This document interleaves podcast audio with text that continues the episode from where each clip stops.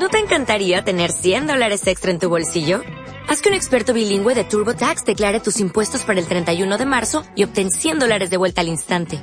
Porque no importa cuáles hayan sido tus logros del año pasado, TurboTax hace que cuenten. Obtén 100 dólares de vuelta y tus impuestos con 100% de precisión. Solo con Intuit TurboTax. Debes declarar para el 31 de marzo. Crédito solo aplicable al costo de la presentación federal con TurboTax Full Service. Oferta sujeta a cambios o cancelación en cualquier momento. Hola, frikis. Bienvenidos a un audio más de Hello Freaky. Eh, este es un audio en el que vais a escuchar una entrevista a Enrique Corominas, al ilustrador Enrique Corominas, y también el encuentro en sí que se celebró en el FNAC Valencia el 19 de mayo a las 12 horas y que duró hora y media. Estuvo el evento presentado por Carmen Cabello y Enrique Díaz y estuvo organizado por la Asociación Valenciana del Cómic. La entrevista la tuvimos la oportunidad de hacérsela antes del evento y por tanto la vais a escuchar primero en la cual podréis escuchar pues muchas eh, muchas curiosidades sobre el ilustrador de las portadas de nada más y nada menos que Canción de Hilo Fuego, con Juego de Tronos a la cabeza. Y nada, y también podréis escuchar pues más información sobre sus obras gráficas, como puede ser Doran Gray y su serie Travel Dabras. Y nada, y yo creo que va a ser de muy interés para todos vosotros. Así que, pues eso, os dejo con, con este audio, que en una entrevista que estuvo realizada por, por MC Catalán, la trayectoria de Hello Freaky, y por mí, por Víctor Melleste, y nada, a disfrutarlo. Bien, nos encontramos con Enrique Corominas, el famoso ilustrador y historietista español, quien ha sido muy amable de conceder una entrevista a Freaky en el encuentro que se celebra el 19 de mayo de 2013 de FNAC, Valencia. Una vez más, muchísimas gracias por recibirnos y ah. dedicarnos tu tiempo, Enrique. ¿Qué opinión te suscitan tus fans valencianos? vale, empezamos a saco, ¿eh? Sí, sí, Nada, pues muchas gracias. Te, pongo, un compromiso. eh, eh, de momento, bueno, no sé, o sea, conozco a, eh, a Carmen Cabello, a, a, gente y tal que va moviendo, que mueve cosas aquí como vosotros y tal, un poco. Y eh, nada, hombre, pues gente súper baja y tal. Claro, yo todavía, eh, ahora mismo tengo el encuentro dentro de nada, dentro de una horita. Y bueno, ya eso os lo podré contestar cuando salga de allí y tal, dependiendo de cómo salga. ¿Qué preguntas me hagan estas cosas? Una, una pregunta muy sálvame. sí, pero hay que preguntarle sobre Valencia. bueno, ¿qué tienes de Valencia? Ah, bueno, a ver, esto no, Valencia, vale, o sea, es una ciudad, a mí nunca había, bueno, estuve hace, pero por la feria del juguete hace un montón de años que vamos, además por trabajo, una cosa un fin de semana y tal, y me parece una ciudad tan bella como delirante, o sea, porque vamos, aquí lo que tienes es, es, no sé, o sea, por ejemplo, entrar en una librería que más que una librería sea un almacén, ¿no? o sea, no sé, entramos aquí en, Valencia, París-Valencia, me parece que se llama, por ejemplo, claro, o sea, te pierdes, ¿no? O sea, eh, cosas, eh, luego una cantidad de iglesias por metro cuadrado que no es normal, eh, un montón de cosas y tal totalmente increíbles que no había visto en mi vida, o sea, y todo muy, o sea, un espectáculo, eso sí, o sea, todavía tardaré como una semana o dos en digerirlo y tal, y luego ya me podré formar una opinión, pero vamos, de momento, impresionante. Valencia impresionante, impresiona. Bueno, ahora van las preguntas en serio ya. Recordamos a nuestros oyentes que comenzaste tu carrera profesional con la revista Zona 84. ¿Cómo te sentiste cuando ganaste el concurso y te contrataron para ella? Pues aquello, pues una maravilla porque el, me, me, sentí feliz porque yo era un a ver, tened en cuenta que yo soy de Valladolid y en aquella época pues tendría como 16, 17 años pues me dedicaba a dibujar, pues no sé, un poco lo que eh, veía en los videos que me compraba y tal, o sea, sin más, em, en plan fan total y de, de, de, eso de los dibujantes y tal que seguía en aquel momento. Y además Valladolid es un sitio muy aislado, muy provinciano. Y eh, bueno pues claro yo allí no conocía a ningún dibujante no de hecho creí que no había ninguno luego ya me enteré más tarde que estaba Jesús Redondo que era un dibujante de agencia muy profesional y que eh, luego pues me enseñó un montón de, cosas y tal y al que estoy súper agradecido pero en aquel momento yo simplemente dibujaba por eh, afición y tal y, claro mm, enviar a tu la revista a tu revista favorita de donde eh, ha seguido ahí tus artistas favoritos y tal, ahí enviar eh, un, lo que tú haces en tu casa y tal, eh, eh, sin más pretensión y que de repente te den un premio y te abra las puertas para poder publicar al lado de esa gente, pues claro, o sea, aquello fue maravilloso, o sea, todavía me acuerdo incluso de la llamada de teléfono, lo que me dijeron, la reacción de mis padres, todo, bueno, o sea, aquello, no sé, reina por un día. Sí. Bueno, y cuéntanos sobre Tragaldabas, publicada en la revista Creepy, ¿cómo surgió? Eh, pues mira, eso surgió a partir del, de, este premio. Eh, bueno, pues fui a un par de veces a hablar con Tutain, el editor de, estos cómics, y eh, me comentó que en aquel momento mm, funcionaban muy bien las revistas en los kioscos. O sea, tú llegabas a un kiosco y tenías revistas de cómic en un lateral, el porno atrás y el, las revistas del corazón en el otro lateral, ¿no? Y entonces, claro, estaba a pesar de, de cómics y tal, y era eh, una época, un boom de, de todo ese tipo de publicaciones. Entonces eran mucho las series uh, uh, con a ver, que tuvieran una continuidad, pero episódicas, ¿no? O sea, tú pudieras leer tu, tu historietita y tal, eh, continuara de alguna manera y la siguiente era otra historia diferente Y surgió un poco, me pidió que para poder hacer algo en las revistas, pues que le interesaba eso, ese tipo de serie.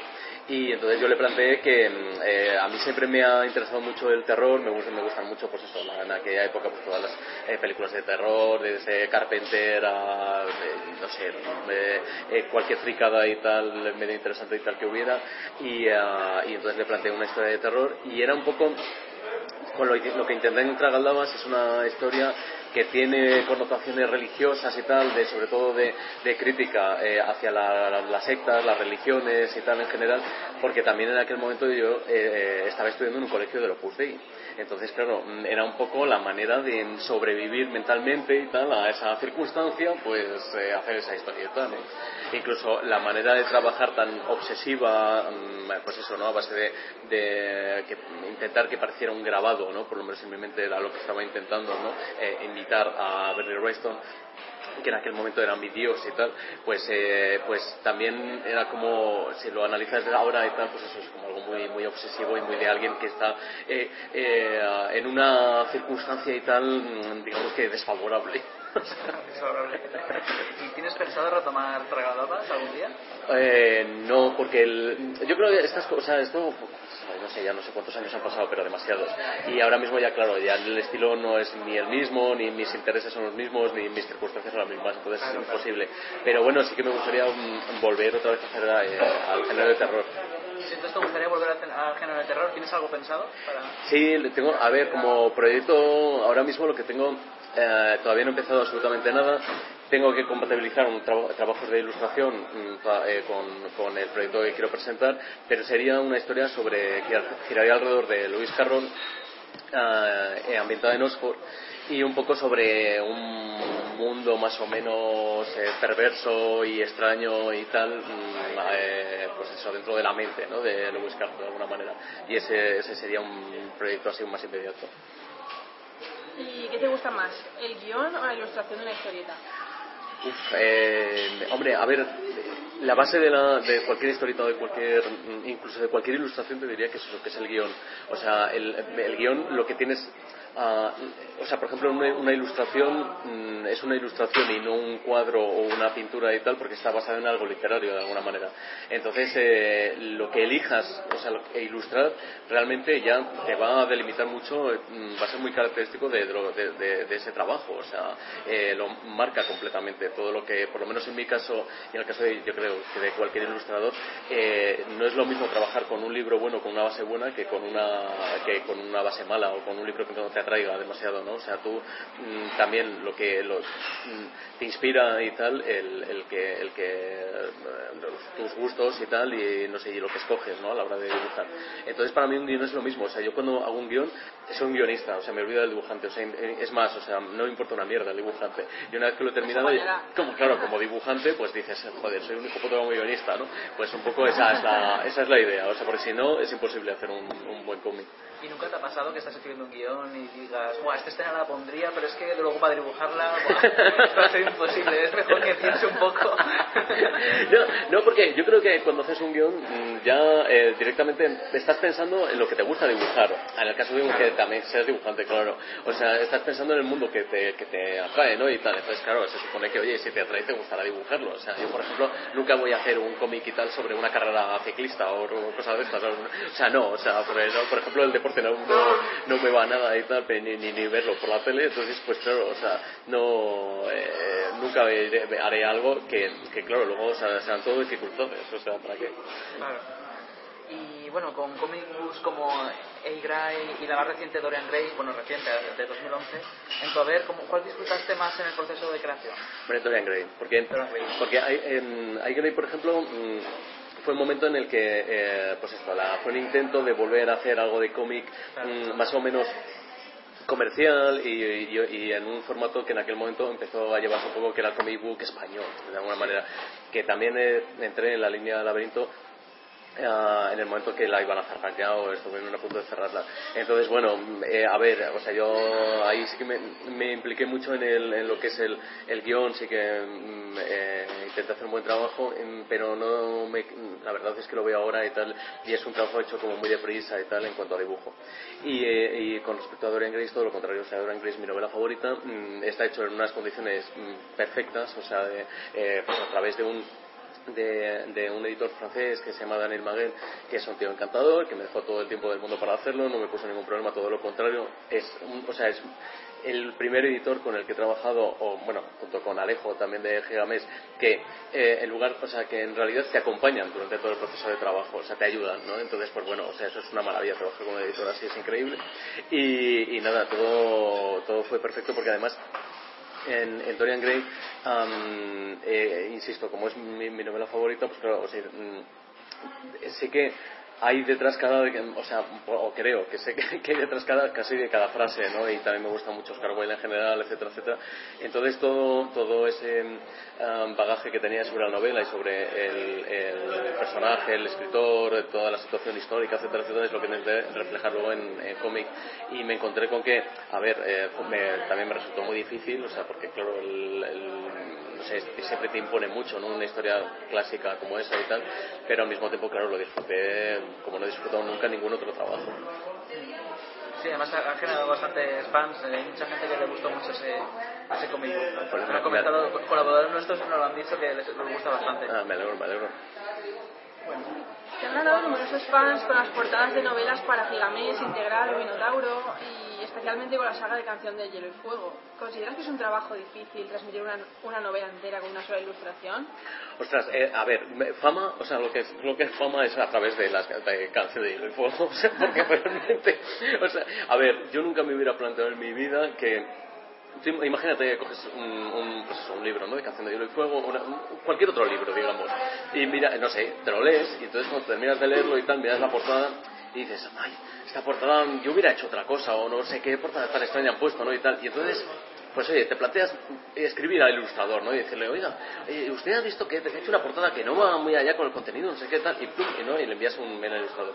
Y bueno, pues, eh, o sea, con, con, esto a mí me pasa, ¿no? Entonces dices, a ver, em, eh, o sea, yo entiendo que que un, para un lector, o sea, yo como lector, a mí como lector nunca se me hubiera pasado por la cabeza escribir un al ilustrador del libro o pensar mucho en la portada del libro, ¿no? O sea, me parece absurdo, o sea, cuando te compras un libro te lo compras por el contenido y ya está. Esa en concreto, esa en concreto llama la atención. O sea, habrá portadas que, vale, te puede llamar la atención, pero una vez que te, yo qué sé, o sea, que, te empiezas a leer el libro y te olvidas de la portada, o sea, en realidad, eh, eh, no sé, bueno, te puede llamar un poquito la atención al principio, o si trabajas un poco en el campo o te gusta y tal especialmente, tienes libros de ilustración en casa, pues vale, pero, pero vamos, que te escriban lectores, o sea, a mí eso no me había pasado en la vida. Y eh, yo estuve como antes de empezar con las portadas de, bueno, mientras hice las primeras portadas de canción, ya estaba trabajando como portadista para un montón de editoriales y realmente la repercusión de esas otras portadas eh, es, la normal, o sea, tú entregas tu portada y te olvidas, mientras que eh, con Canción de Fuego cada portada abre un debate para la humanidad, o por lo menos te, da esa impresión, claro. Ya ves la portada ya más o menos porque que especular qué va a pasar en el libro. Claro, entonces, el, eh, por ejemplo, o sea, a ver, el trabajo de un buen portadista realmente es reflejar en una sola imagen lo que el posible lector se va a encontrar en, el libro, dentro del libro, cuando lea el libro, ¿no? Entonces, claro, mm, es un trabajo de, en un principio de síntesis y normalmente me gustan más las portadas que ese trabajo de síntesis se logra a través de la tipografía o de un pequeño dibujo o de un pequeño detalle, ¿no? Algo muy simple eh, y que, por ejemplo, no revelen, no tengas que inventarte la apariencia física de un personaje, que por mucho que en un libro se describa, cada uno nos imaginamos nuestra imagen mental, ¿no? Y ya está.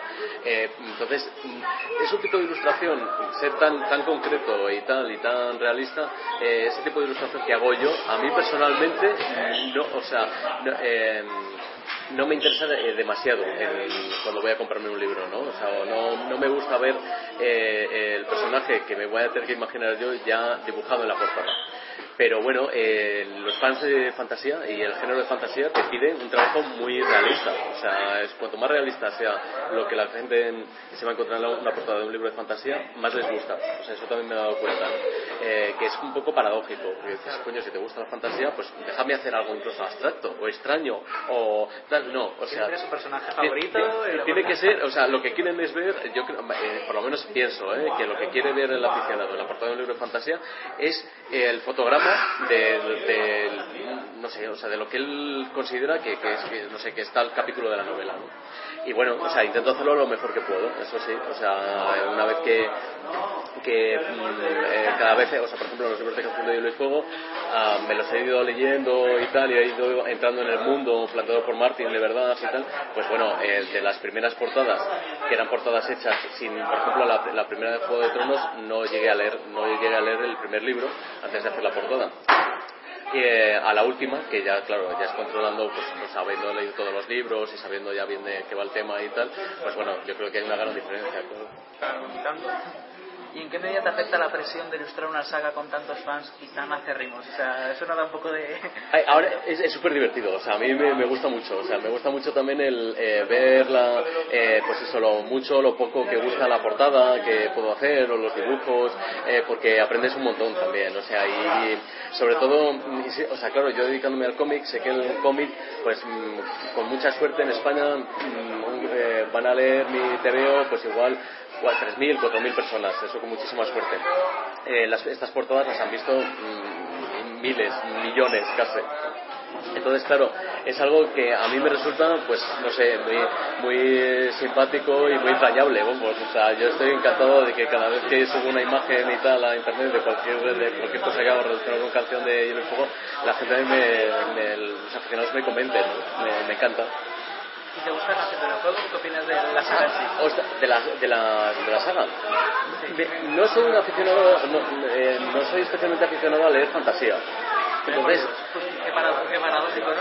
¿no? No, no, porque eh, lo que me gustó sobre todo de Canción de Hielo y Fuego fue que en un principio eh, yo me esperaba encontrarme, pues eso, ¿no? Con algo mucho más de, con un, un, libro con un tono mucho más fantástico y me encontré con un libro que en realidad tiene mucho de novela histórica y tiene mucho de, de uh, las descripciones son muy crudas y es un, tono muy muy realista en comparación con otros libros de fantasía, ¿vale? Que, que también he leído.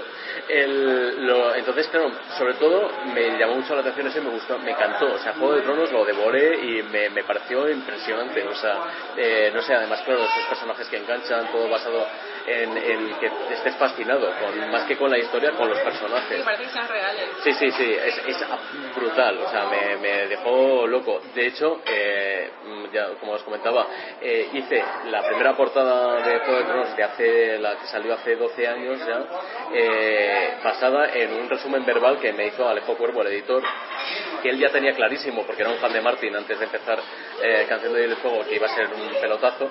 Y, eh, y, bueno, me hizo un resumen en la que, pues, que yo al final entendí lo que debía entender y tal. Y me parece que John Nieve salía como con 40 años y había un guardo por ahí que no era ni siquiera un huergo. Era una cosa rarísima y tal, la primera portada. Y luego ya cuando leí el libro y tal, pues eso me dieron ganas de, coger y decir, ah, si pudiera comprar la primera edición y destrozarla entera y para cambiar la portada lo haría.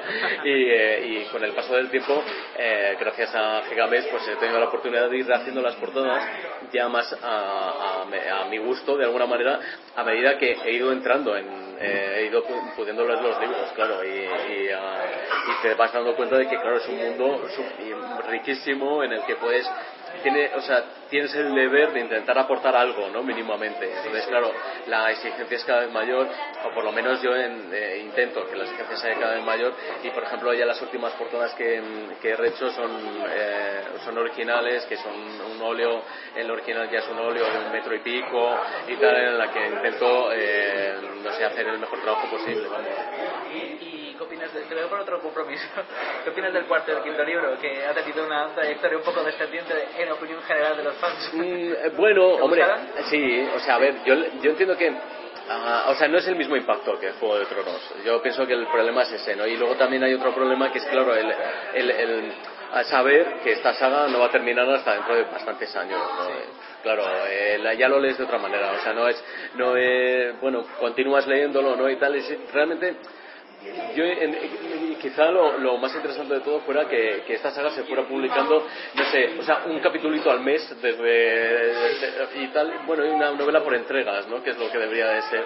Y estar enganchado algo durante un periodo de, tiempo pues como el que va a pasar claro es que seguramente pues todavía falten 6, 7 años, quién sabe, hasta que esto termine, ¿no? En ese, desde que empezamos a leer Juego de Tronos hasta que terminamos de leerlo, eh, pues no sé, nuestras vidas habrán cambiado. O sea, pues los que no tenían niños tendrán niños, los que, no sé, familiares eh, que morirán, etcétera, etcétera. O sea, estarán pasando cosas que les pasen a los personajes de la saga. Entonces, claro, es una conexión ya que ya no tiene nada que ver con lo, lo literario. Yo ya, a mí me da igual ya que el último libro no sea tan bueno como el primero. O sea, ya es que, claro, simplemente es un chute que necesitas y ya está. ¿Cómo, ¿Cómo haces para elegir lo que quieres mostrar en la portada? Uf, eso, a ver, eh, eh, ahí hay un, comité y tal entre todos los de la editorial, eh, Cristina Mafia la traductora, Alejo Cuervo el editor, no sé, Alex Vidal uno de los correctores, mm, se junta un poco ahí todos los miembros de la editorial, que somos que son poquitos, iba a decir somos ya, porque claro, ya llevo tanto tiempo trabajando por esto, yo soy un colaborador externo, uno más. Y, y entonces, entre todos, pues me comentan un poco las, lo que ellos piensan que son las tres o cuatro escenas, momentos eh, más significativos del libro. Y, eh, y, entonces me pasaron un resumen, o si lo he podido leer pues antes, pues, pues bueno, pues también puedo opinar, tal. Leo los resúmenes o leo los capítulos y tal que me pasan, y, y, el que veo más claro, o el que considero que le puedo sacar más partido, pues es el, el que elijo. Y a partir de ahí hago un boceto, lo envío a la editorial eh, y no sé, y entonces ellos pues me comentan bueno lo que les parece y tal. De hecho, ahora mismo que, o sea, desde que estoy haciendo, ese es el ese es el proceso para una portada nueva, normalmente. Excepto para Danza de Dragones, que el proceso fue mucho mejor, que fue quedar con Martín y preguntarle a Martín qué quería. O sea, eso estuvo muy bien. Entonces, eh, ya a partir de ahí, sí, el del spoiler fue Martín. O sea, yo no tengo nada que... o sea, le preguntamos qué, quería y él dijo que quería Daenerys a Lumos de un dragón.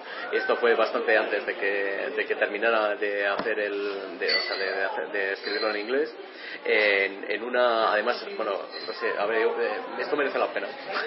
me voy a enrollar un poco. No, porque, no es que aquello fue glorioso, o sea, yo todavía, o sea, es la supera, eh, es el momento Martín para mí, claro. Eh, nada, fue eh, cuando estuve en Barcelona, la primera vez que vino, no, no, la primera vez que vino, la segunda o tercera vez, pero bueno, fue para promocionar Gestión de Cuervos. Entonces, eh, bueno, estuve dando unas charlas por allí y tal. Y fue el momento en el que también eh, sacamos eh, el arte de Café de Hielo y Fuego. Y entonces, pues bueno, ponían Martín y tal, pues que fueron unas firmas en un hotel y tal durante varios días. Y entonces, pues nada, pues, Martín me portaban allí, una la kilométrica y tal. Y yo, como siempre, aquello un poco a la sombra, ¿no? Y tal, bueno, ahí queda un hueco, ¿no? Poned a este tío que hacéis sus carabatos y tal. Y entonces, pues yo me ponía a dedicar el, libro del arte. Y entonces, claro, aquello fue pues durante un par de de mañanas, pues claro, estar ahí al lado de, Martín haciendo pues chascarrillos, chistes y tal. Pues bueno, nada, o sea, que buen rollo, incluso le llegó a hacer una caricatura a Martín. es que es impresionante y tal, o sea, un, circulito con unas gafas y me parco bastante. Y, no sé, así buen rollo. Y entonces una eh, apareció como un fan más el dueño de una marisquería de Barcelona, una de las marisquerías aquello más de, eh, famosas de Barcelona y tal. Y entonces, nada, me preguntó que si le haría el honor y tal, pues eso de de eh, aceptar una invitación a cenar y tal en su marisquería, bla, bla, bla, y, tal. y nada, todo, todo estupendo. No, no, a comer, a comer, perdón. Porque es que, claro, salimos de allí a las tantas de la noche. Entonces, y, y entonces, pues nada, a mí me miró y tal, y dijo, ah, bueno, ¿y tú qué haces dibujitos? Ah, vale, vale, pues nada, vete también y tal. Hombre, muy bien. y entonces, nada, fuimos, pues eso, nos invitó, nos invitó este hombre y nos enseñó, eh, tenía, era un super fan también del Señor de los Anillos y nos enseñó toda una colección que tenía hecha a través de pedir a eBay cosas de, la peli, de las películas, de la, de la del Señor de los Anillos y tal, entonces tenía desde yo que sé, o sea, todo tipo de cotas de malla, todo, o sea, un auténtico museo de, la, de cosas de la película. Y eh, nada, y ahí estuvimos con Martín y tal, y ahí estaba, eh, nada, Martín pues fascinado, ¿no? Además es un tío encantador, o sea, eso, todo le parece estupendo, se ríe un montón, súper cercano, o sea, realmente es eso, es una especie, está entre David el Nomo y, Papá Noel y tal, y no sé, dan, dan muchas ganas de achucharlo y tal, o sea, es un tío muy y eh, además tiene una todo, con todo lo contrario, lo que te puedes esperar de, un escritor y tal, ¿no? Que vaya de serio y tal. O sea, él está todo el día diciendo chascarrillos y tal, se lo pasa como un enano. Y más en España, como le encanta comer y tal, eh, relajarse y tal.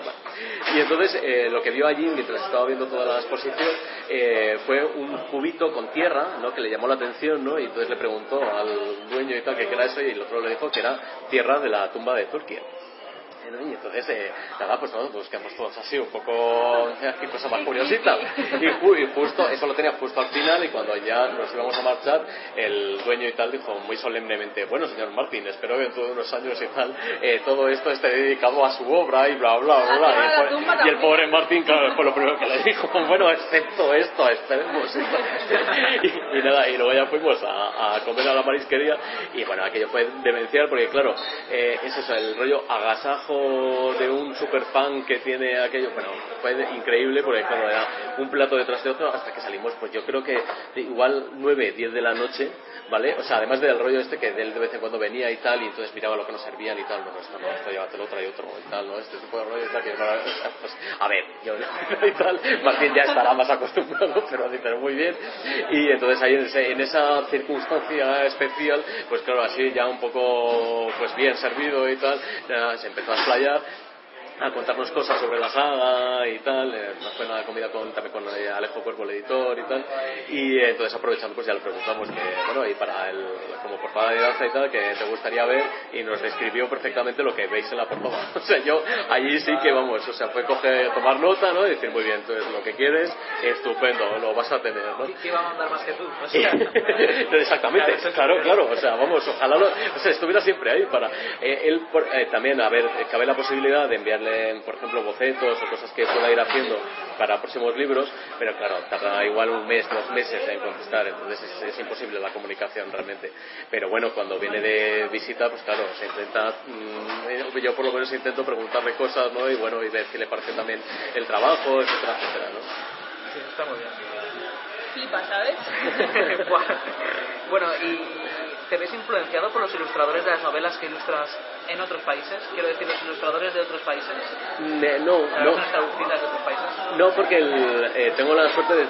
A ver, uh, yo creo que son las portadas eh, podrán gustar más o menos, pero son las portadas más alejadas de, algo, no sé, de un estilo más o menos comercial o de un estilo estándar, que se pueda entender como em, fantástico actual. ¿no? O sea, por ejemplo, todas las, portadas que veo, la mayor parte del trabajo que se ha hecho sobre creación del juego suelen ser ilustraciones digitales, Ah, con o incluso bueno últimamente ya la serie los ilustradores están pasando los personajes los actores de la serie eh, no sé eh, es un tipo de trabajo que a mí no me atrae especialmente ¿no? Eh, yo intento yo creo que también a Alejo también le gusta intentar hacer un trabajo lo más diferenciado posible y también lo más artesanal posible ¿no? y, creo que le viene muy bien al a tono de los libros. Eh, intentar hacer eh, eso, ¿no? O sea, algo hecho con cierto amor y, y eh, no sé, una, con una técnica Ah, pues eso, más de toda la vida de alguna manera, ¿no? No sé, que le dé un rollo como más clásico también. ¿Alguna vez has pensado en escribir un libro sin la labor de ilustración de por medio o algo?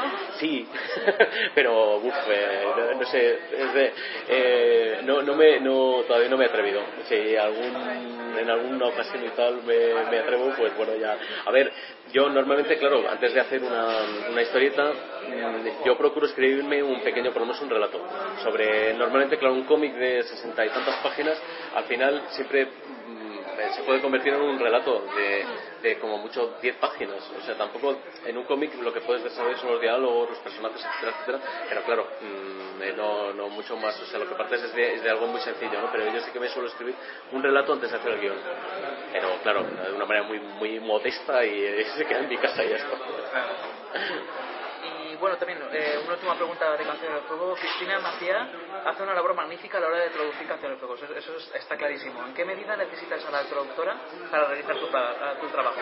Pues es fundamental, porque mi nivel de inglés no me da para, para leerme los libros en, la lengua original. Entonces, sí, sí, es, muy, o sea, sobre todo es muy necesario. O sea, a mí en, es ella quien me, me pasa la. O sea, cuando tiene una primera traducción, eh, me pasa ya el capítulo en el que igual me puedo eh, pasar para, para, hacer la ilustración.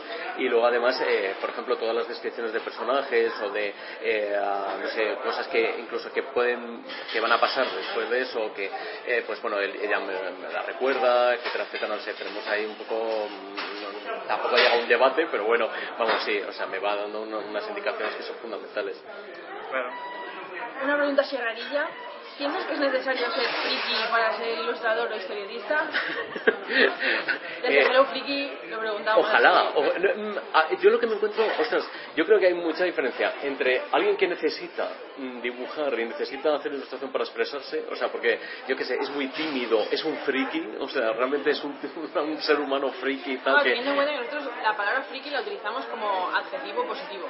Como, muy aficionado a algo. Muy aficionado claro, a... pero, pero ¿por qué eres muy aficionado a algo? O excesivamente aficionado a algo. Normalmente porque no te relacionas muy bien en la calle con el resto de la gente. Bueno, yo, creo que hay un punto ahí que sí que tiene que ver una cosa con la otra. O sea, normalmente, el, a ver, la persona que desarrolla una, un interés, además que suelen ser intereses, yo qué sé, o sea, un coleccionista de sellos normalmente lo relacionas con alguien ya más mayor, ¿no? Y tal, que bueno, que conoce otra gente y tal, que hace lo mismo que él, Y entonces es como una excusa, ¿no? Y tal, mira aquí como los casales falleros, ¿no? Dices, ah, pues mira, o sea, alguien no sé si lo con una falla, aquí pues yo lo entiendo que en un caso fallero es una persona normal, pero, desde, fuera desde otro punto de vista y tal se le podría considerar un friki, pero no lo es tanto por su componente social. Yo creo que un friki de verdad, o sea, aparte de estar obsesionado por algo también, ostras, necesitas tener un tiempo para, para desarrollar esa obsesión y eso te lleva, suele ser típico de alguien un poco solitario y un poquito así. Pero bueno, yo por ejemplo, a ver, yo soy un friki, o sea, yo lo tengo clarísimo. Si me tiro, o sea, con, no sé, 14, 15 años y tal, estás en tu casa encerrado haciendo rayitas aquello todo el día y tal, o sea, no precisamente de las notas y tal, sino líneas ahí para hacer tus cómics y tal, pues, eh, pues eso, o sea, a ver, es que necesitas un medio de expresión diferente. Más que, entonces, claro, pues normalmente los ilustradores, los dibujantes, los escritores, al final es gente que realmente necesitan mm, expresarse estando solos o sea, porque esto no nos olvidemos de que al final es un trabajo muy solitario, normalmente el, trabajo creativo en, este ámbito, ¿no? Y, eso es una cosa que creo que ahora eh, eh, muchos ilustradores eh, que ya directamente mm, trabajan por admiración hacia cosas que han visto en internet eh, y que trabajan ya directamente con el, no sé, o sea, pues hablando, eh, escribiendo tweets o, o, en Facebook y tal al mismo tiempo que están trabajando en una ilustración digital, creo que eso, eso es algo que mm, se nota mucho en un trabajo, o sea, la gente ahora mismo, la gente joven está haciendo un trabajo mucho más profesional, mucho más impresionante técnicamente, eh, no sé, o sea, yo cada vez que veo cosas, no sé, de ilustradores, ya no hace falta ni que ni japoneses, o sea, de ilustradores de, de chavales de 20, 20 y tantos años y tal, que joder, que realmente mm, me dan mil vueltas, o sea, en, técnicamente, en cualquier cosa de, las que puedan hacer, eh, pues eso me, deja fascinado. Lo malo es que también veo que es un tipo de trabajo muy estandarizado, o sea, cada vez veo que un ilustrador de un pueblo de Zamora hace lo mismo que alguien que, no sé, que está viviendo en Estados Unidos, en, yo qué sé, en, en Boston, en no sé dónde y tal, al lado de una galería de arte del Copón, y ves los, los dos trabajos y ves que, a ver, que el de Zamora lo ha visto por internet o al revés, ¿no? O sea, hay un, o ha visto cosas similares. Entonces, no sé, es una especie como de tendencia a la globalización que si fuéramos más frikis realmente no se daría tanto. ¿no? Por otro lado, ya te digo, o sea, está, es acojonante. O sea, claro, también te permite trabajar mucho, eh, mucho antes de lo que empecé a trabajar yo y tal, porque claro, es eh, técnicamente y, estás mucho más al loro, la difusión, también estás mucho más al loro de lo que pasa en todas partes, o sea, el trabajo estandarizado es lo que tiene.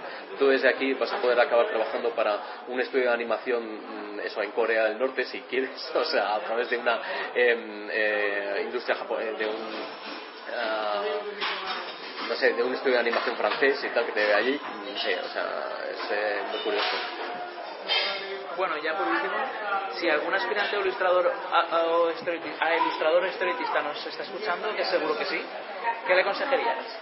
Mira, pues eso, ser más friki, por ejemplo, Ah, más que, que, dibuje más o que o, más que, que pinte más por ejemplo que, o que ah, haga mucho detalle se tiene muchas horas haciendo detalles y tal en una ilustración que dibuje más o sea que se olvide de los detallitos que hasta que no le pidan un trabajo profesional bien pagado no haga detallitos.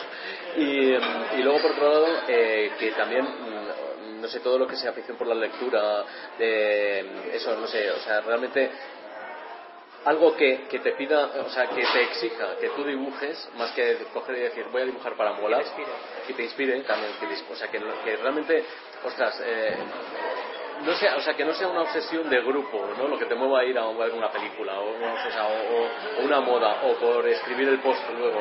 O sea, yo eh, que sea eso, que realmente necesites ir a ver esa película por algún componente, por, por el tema de la peli, no, no por algo externo a la película, ¿no? Ese, tipo de, compulsión, o sea, yo creo que es fundamental.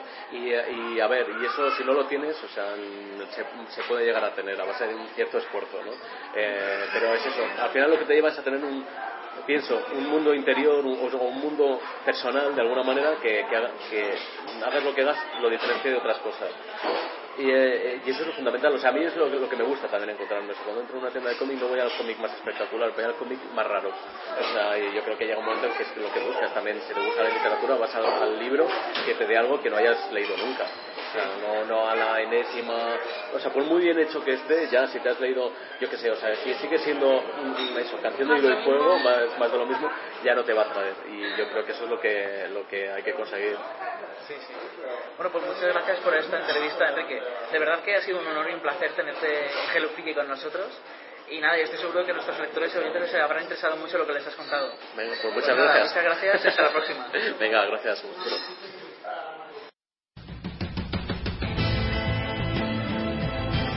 Estás escuchando Hello Freaky Podcast. Puedes encontrarnos en www.hellofreaky.com.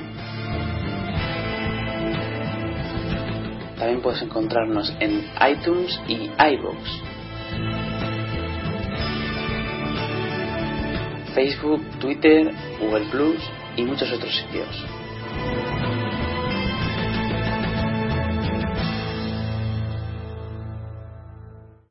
Bueno, ya habéis escuchado lo que es la entrevista, ahora vamos a escuchar el encuentro que se celebró, repito, en el FNAC Valencia el 19 de mayo a las 12 horas y que, bueno, que espero que disfrutéis porque la grabamos en, directo y, y que la verdad es que fue bastante divertido. Bueno, hola, buenos días a todos. Gracias por venir hoy domingo por la mañana. Y bueno, presentaros al que no lo conozca, el gran Enrique Corominas, magnífico ilustrador y además dibujante de cómics e historietista desde hace ya muchísimos años y que actualmente ha sacado el Dorian Gray y que además es muy conocido por ser portadista de eh, la serie Juego de Tronos. Yo, bueno, sin dilatarnos, luego Carmen Cabello subirá aquí y se ocupará más de hablar un poco con Enrique de todo el tema de Juego de Tronos. A mí me gustaría empezar, pues desde el inicio, un poco de Enrique, y preguntarle, en el año 86 ya ganas el premio Two Time, si no me equivoco, para la, revista Zona 84 con la historia Salvación. ¿Fue ese un poco el inicio de tu carrera profesional? Em, hola, buenos días. bueno, también eso, lo mismo. Muchas, muchas gracias por venir y espero que, no sé, a ver, los, pocos que me leáis luego después de esto me, sigáis leyendo las historietas. Eh, eh, sí, empecé pues eso, en el año 86 a través de un concurso de ilustración que eh, hacían en la época era una época en la que las revistas de cómic eh, estaban en los kioscos, o sea, mm, no sé, el, eh, era, estaba el cómic al cabo de la calle y era eh, un momento totalmente diferente. Entonces, el ganar en, en, este concurso significaba que de repente pasabas de estar en tu pueblo, vamos, yo soy de Valladolid y ciudad más em, provinciana y pequeñita y tal en aquel momento y sobre todo más alejada del mundo del cómic no podía haber y sin embargo, y entonces, claro, en el en el momento en el que te publicaban algo a nivel nacional, todos los aficionados de la época se enteraban, o sea, y, vamos, pasaba de, yo lo viví como, como, algo totalmente delirante, porque claro, o sea, pasar de, de, estar en tu casa, ¿no? Haciendo, eh, en realidad, trabajando por pura obsesión, o sea, porque realmente en aquel momento a mí me gustaban dos dibujantes, no conocía mm, del mundo de la ilustración, el mundo del arte,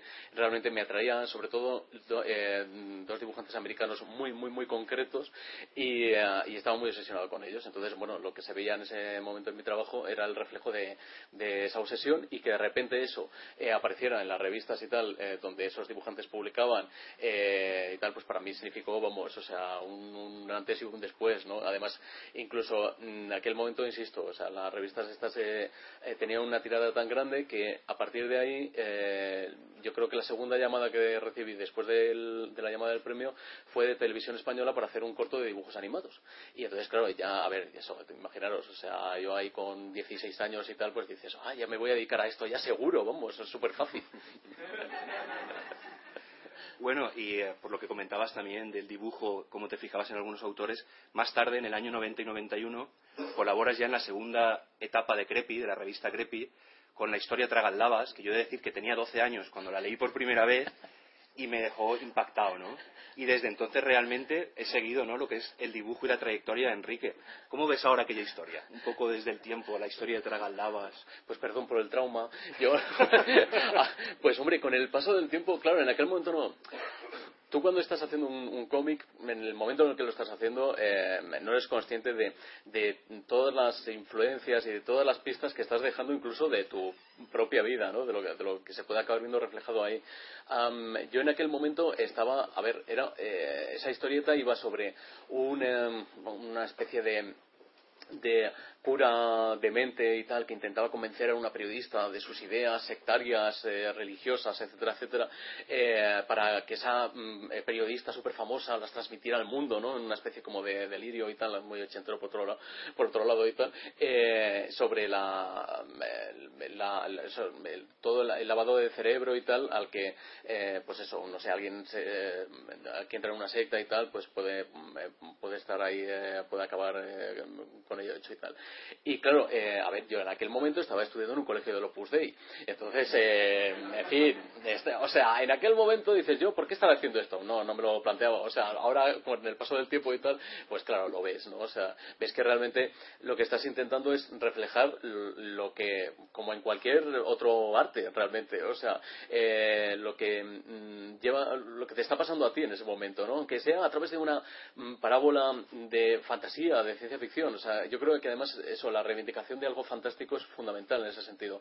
Mm, tienes una serie de, iconos y de, dentro de un género y tal, lo que puedes es contar perfectamente tu vida en, una metáfora que, bueno, pues a la persona que no, te conozca, pues no va a ser, o sea, pues simplemente va a, leer la historieta y eso y le va a parecer una cosa ahí terrorífica y tal y poco más, eh, pero bueno, luego al cabo del tiempo pues es casi como mirar un álbum de fotografías de la familia, ¿no? Y dices, ah, mira, o sea, esto sí, sí, claro, lo, ya va relacionando más lo que te ha pasado con lo que hiciste. Muy bien. Bueno, yo he de decir que he traído para luego, si queréis, eh, algunas revistas antiguas de Crepi, aunque también se editó Tragaldabas luego, viejas, pero donde podéis ver un poco los ejemplos de estas historias. Por si alguno no las conoce, la verdad que por curiosidad luego las dejaré y las podéis ojear. Bueno, continuando, evidentemente el terror y lo siniestro está presente en tus historias. Pero quizás es un tipo de terror, no es a lo que nos tienen acostumbrados, por ejemplo, los cines americanos, donde es el susto o la sangre o lo visceral, sino un terror algo psicológico. ¿Podrías contar algo acerca de eso? Yo, a ver, lo que, eh, claro, empecé eh, moviéndome un poco, mm, bueno, ya habéis visto el tipo de, el tipo de revista a ver, en la que, en la que, terminé publicando, pero claro, esto es lo que realmente, por ejemplo, yo recuerdo lo que vi fue esta una portada muy similar a esta en un kiosco de la época y claro, a ver, eh, podía elegir entre esto y el Hola o el, no sé, el Fotogramas, ¿no? Y tal, y sin embargo me compré esto, o sea, y claro, a partir de aquí, pues eh, te quedas muy impactado, mm, ya no solamente por, por eh, no sé, la poca ropa que llevaba la gente y una, no sé, una serie de cosas y tal, estéticas incluso, sino por, por los temas, ¿no? Que trataban de repente Em, te encontrabas con un mundo completamente surrealista, terrorífico, mágico y tal, pues que hasta ese momento eh, no, lo conocías. O sea, realmente mm, pasa, aquí yo pasé de, de Mortadelo y Filemón prácticamente a este tipo de cómic. Entonces, el, ah, un poco eh, enseguida ese tipo de historias me, atrajeron mm, y al cabo del tiempo, no ahora mismo ya un poco, a ver, no voy a decir analizando, pero bueno, pensando un poco en, en cómo empecé y lo que me sigo haciendo, yo creo que a mí lo que me atrae realmente es el concepto de lo siniestro, pero no el concepto quizá de los... Mm, más, más el concepto de los cure que, el concepto ahora mismo que se, puede acercar a algo gótico, en, el sentido de, que, de cómo lo definía Freud, ¿no? que se supone que es ese terror mm, con el que convives a diario, ¿no? O sea, algo siniestro realmente sería, pues no sé, o sea, desde un maltrato a algo, eh, si crees si eres una persona que crees en los fantasmas o que crees en, no sé, que, tienes eh, ciertas visiones o, em, no sé, experimentas cosas extrañas y las experimentas de una manera, una manera más o menos constante, eso para mí sería lo siniestro, ¿no? Y es el tipo de historias que me atrae, realmente, o sea, es lo que más me gusta reflejar, o sea, yo más que un dibujante mmm, típico de cómics y tal, que no lo soy, o sea, he dibujado muy poco cómic realmente, eh, lo que me gusta es recrear eh, atmósferas y, recrear sobre todo el punto de vista de, de alguno de los personajes gráficamente, ¿no? O sea, algo muy, muy, muy personal, muy subjetivo. Quizás, bueno, en el 96, en el 96 si no me equivoco, luego trabajas como portadista de Cool el Conquistador, la serie tengo luego por aquí también si queréis verlo y eso. Luego está por aquí. He venido preparado. He venido preparado. Después, de contar, después de contar esto tan serio y tal, de repente aquí pues nos aparece una especie como de lucha de bárbaros en chocolate. O sea que. Pero ¿fue, ¿fue el dedicarte a estas portadas una decisión propia? ¿Porque te nacía o realmente era porque el mercado del cómic ya estaba eh, no, no, no, Claro, eh, lo que ocurrió también es que en todos los que la gente de mi generación, incluso por no sé, unos años más, unos años menos y tal, lo que vivimos. Eh, en aquel momento fue cómo iban cerrando una a una todas las revistas. O sea, daba, la impresión de que eras tan malo que te publicaban una historieta, la historieta se iba a hacer puñetas y en la siguiente, ¿no? Y pasabas otra editorial y la siguiente cerraba también, y la siguiente también. Así hasta que ah, yo, eh, pues no sé, o sea, eh, a través de, de, creo que sí que fue de las primeras oportunidades que me dieron para hacer portadas a través de, de Forum en esta colección, eh, me empezaron a cargar portadas, básicamente porque tenían todas las portadas americanas, que eran portadas de Barry Smith, de grandes autores y tal, americanos del momento, eh, eh, menos dos o tres, y entonces dijeron, va, bueno, pues para unificarlas todas y tal, vamos a llamar al chaval este y tal, que hace aquí cosas que el hombre al menos se lo ocurra y tal, y que nos haga, uff, esto me parece que fueron como no sé, veintitantas, sí, sí. números, una cosa así. Además, hay una curiosidad, perdona que te interrumpa. Dios mío. En este mismo número hay una entrevista a Enrique en sus inicios.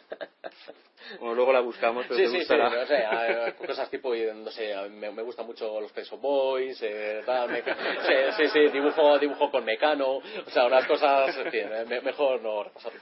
Y, eh, entonces, y entonces, esto, claro, esto fue un poco locura por mi parte también, porque me encargaron, eh, pues eso, un montón de portadas y están hechas a, a óleo, que era una, técnica en la que en ese momento, pues no sé, yo estaba empezando a descubrir, ¿no? Y me llamaba mucho la, atención. Era como, era el ordenador del momento.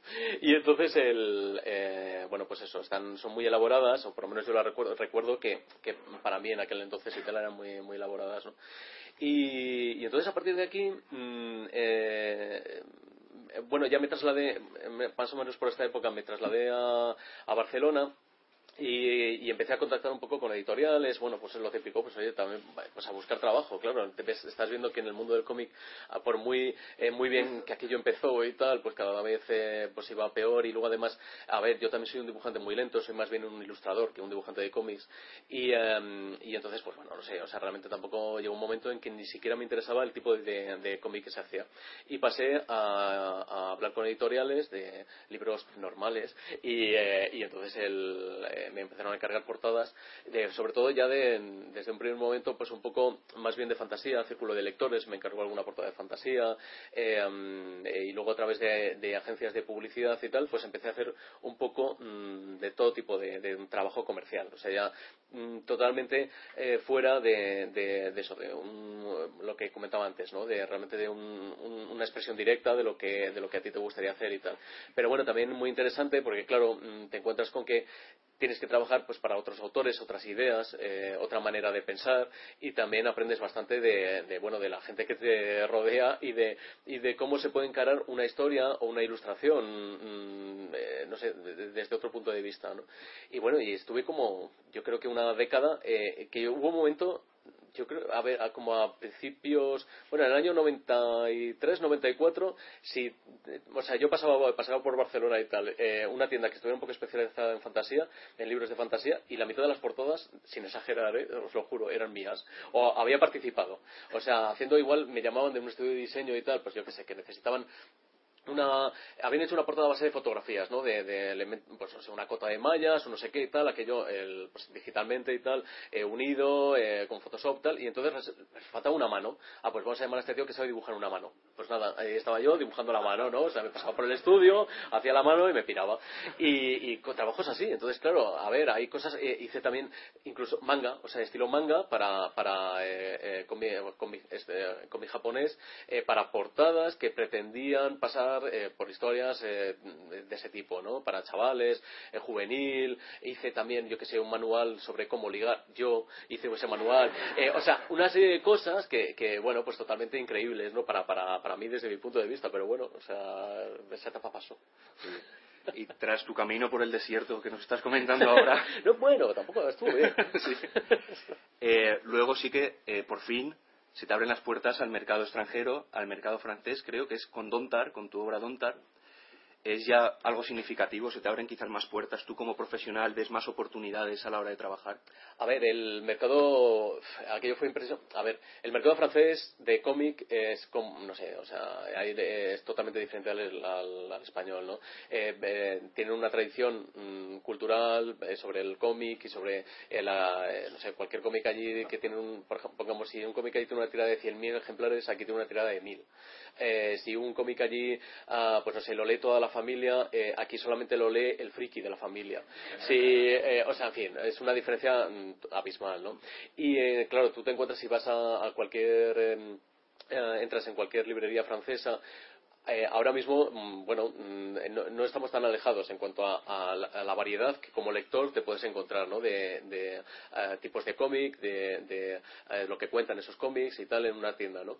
Pero claro, en el momento en el que, en el que yo, pues eso, fui por primera vez a París, empecé a hablar con, con gente y tal, un poco relacionada con, con este, con este ámbito, pues claro, te quedas maravillado, o sea, porque te encuentras con cómics de gente que está, en aquel momento, pues yo que sé, cuenta estaba contando desde su vida, tal, que ahora mismo nos parece como muy normal, a la gente por lo menos que no nos interesa el tema, pero que en aquel momento, vamos, o sea, de repente, eh, no sé, aquello era, como te daba la impresión de que era ilimitado y que había sitio para todo el mundo, además, o sea, porque eh, tú cuando vas a un, a un, festival francés, a un Angoulême, por ejemplo, te das cuenta de que si tienes una buena idea y hay una buena historia detrás, puedes hacer el cómic en el estilo y con el formato y con todo lo que te dé la gana, ¿no? Luego, a ver, mm, realmente puedes tener más o menos suerte, pero en un principio sí que realmente te das impresiones y dices, caramba, puedo hacer algo personal y que además, eh, joder, me puedo dedicar a esto, igual hasta puedo vivir de ello, ¿no?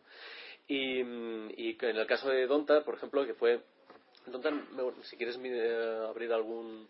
Creo que en cómics debe haber alguna página. Eh, vale. Nada, nada, no he dicho nada, no he dicho nada. Déjalo, déjalo que queda precioso. Eh, pues nada. Técnico. Podemos seguir hablando. Eh, sí, sí, no, relleno. En, eh, en, en, el caso, en el caso de Dontar fue un editor, eh, ¿para qué? Ah, sí, mira, lo tienes aquí. Bueno, esta es la edición española. Sí. Tapa blanda. Eh, en el caso de Dontar, el, fue un editor eh, francés que tiene un editor, un editorial es una editorial que está especializada un poco en publicar eh, a gente joven, cierto, no sé, que va a ir como a descubrir a gente, ¿no? En realidad lo que publica es a gente que no conoce a nadie para pagar menos, ¿no? Entonces, eh, pues yo entraba perfectamente dentro de, ese ámbito y tal, y, el, y me propuso pues eso, hacer un cómic y tal. Eso sí, o sea, yo lo único que le pedí es que hacer lo que me diera la gana, ¿no? Yo en aquel momento estaba ganando la vida más o menos con las portadas y, eh, bueno, le propuse una historia mm, que mezclaba, era una historia de fantasmas con con un ambiente de novela histórica de alguna manera, ¿no? Bueno, me pareció un... Eh, un eh, vale, sí, eh, si, lo puedes, si, lo puedes, poner así que vaya pasando, perfecto.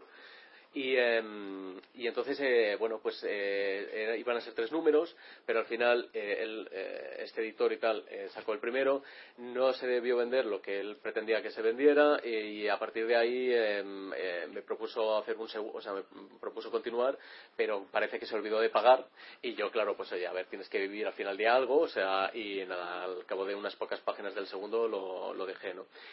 A ver, fue una primera oportunidad por lo menos de, enseñar un, trabajo fuera de, nuestras fronteras y tal, y de recibir otro tipo de comentarios, ¿no? Y de otro tipo de ver un poco, mm, empezar eso, hablar un poco con, el resto de autores franceses y tal, con los autores franceses, y, bueno, pues fue interesante, pero vamos, no, no significó apenas nada realmente tampoco para, para mí como dibujante, a ver, o sea, yo, y eh, hasta que llegó eh, realmente eh, Dorian Gray, o sea, hasta que llegó Daniel Magen, que a ver, que es un caso totalmente atípico y, extraño aquí. Yo creo que si vais a cualquier encuentro con un autor de cómics, los autores de cómics eh, somos muy, normalmente lloramos mucho, hablamos mucho de lo mal que nos tratan los editores, etcétera, etcétera.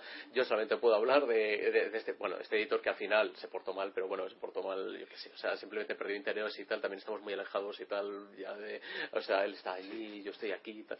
Y, el, y este editor eh, eh, Daniel Maguen, eh, es un editor que tiene además una galería de arte en París en la que vende originales y él me propuso también hacer lo que me diera la gana, pero con la diferencia de que, bueno, estuvo todo el, todo el camino de, ese álbum y tal, que fueron varios años, estuvo conmigo, apoyándome, mm, siempre animándome a continuar y además me dejó hacer lo que también me, dio la gana y lo primero que se me pasó por la cabeza, a ver, es que fue muy surrealista, no sé, bueno, intentaré contarlo rápido.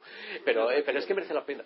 O sea, merece, merece la pena porque, sobre todo, eh, a ver, mm, después de ver que a la gente, o sea, que los, los dibujantes, eso, lo que solemos es ir a Angulema, a, a las ferias de cómic y tal, con una eh, con un proyecto bajo el brazo y enseñarlo, ¿no? Y que, ah, que te rechacen aquí, que te rechacen allá, que haya problemas, que haya problemas también con los guionistas, por ejemplo, ¿no? Porque también es muy típico de las editoriales francesas eh, eh, que, bueno, buscar un guionista que le vaya bien a este dibujante español, porque un problema que tenemos los dibujantes españoles en general es que narramos mucho peor que los dibujantes franceses. O sea, ahí sí que se nota que hay un, pienso, esto es una opinión muy, muy personal, hay una mm, cultura Mm, sobre el mundo del cómic muchísimo más grande y tal que la que tenemos nosotros, ¿no? Entonces, claro, es dominar mucho más el medio. O sea, ellos tienen una industria real, nosotros no tenemos una industria real, hay una serie de diferencias que, claro, nos lleva a que aquí hay como francotiradores excepcionales en cuanto a dibujantes, en cuanto a guionistas, o sea, te encuentras gente muy válida, pero eso, no, eh, no hay un, corpus que digas, esta es la manera de narrar española, esto es el TV español, ya no lo hay. O sea, quizá lo hubo con Bruguera, quizá lo hubo eh, hace muchos años, pero ahora mismo yo pienso que, no existe, ¿no? O sea, tenemos, trabajamos para eh, Estados Unidos o para Francia y cada uno lo hace un poco a su manera. Eh, si, ah, por ejemplo, yo que sé, conocéis a Rubén Pellejero, es un maestro mm, de, la narración, ¿no? Y realmente hace, es quizá uno de los, de los seres humanos que mejor sabe contar una historia en imágenes y es español, pero el, el problema, sobre todo, por lo menos Mm, cuando un dibujante eh, o cuando un dibujante y un guionista español intenta enseñar un, proyecto en Francia o en Estados Unidos es adaptarse a esa narrativa en particular. es una, narrativa muy no es cerrada, pero es una narrativa que debes entender para, para poder eh, continuar tu carrera allí, ¿no? Y, en este caso, eh, a ver, eh, este editor un día apareció eh, a través, me parece que fue de Enrique Fernández, de otro dibujante. Él viene de vez en cuando a España, pues a expoliar el patrimonio español, ¿no? Como, bueno, oye, todo francés y tal. y, viene, no, viene, viene a buscar, bueno, a ver, de alguna manera, viene a buscar originales, a comprar originales para venderlos en su, en su galería. a unos, vamos, o sea, es un tipo que además es muy de fiar, encantador en todos los aspectos y tal, pero bueno, viene, viene a eso. Aquí, como no tenemos, nadie se le ha ocurrido la idea de montar una galería de obra gráfica, de dibujantes de cómic y de ilustradores, bueno, sí, ah, la idea está ahí, pero no está la galería.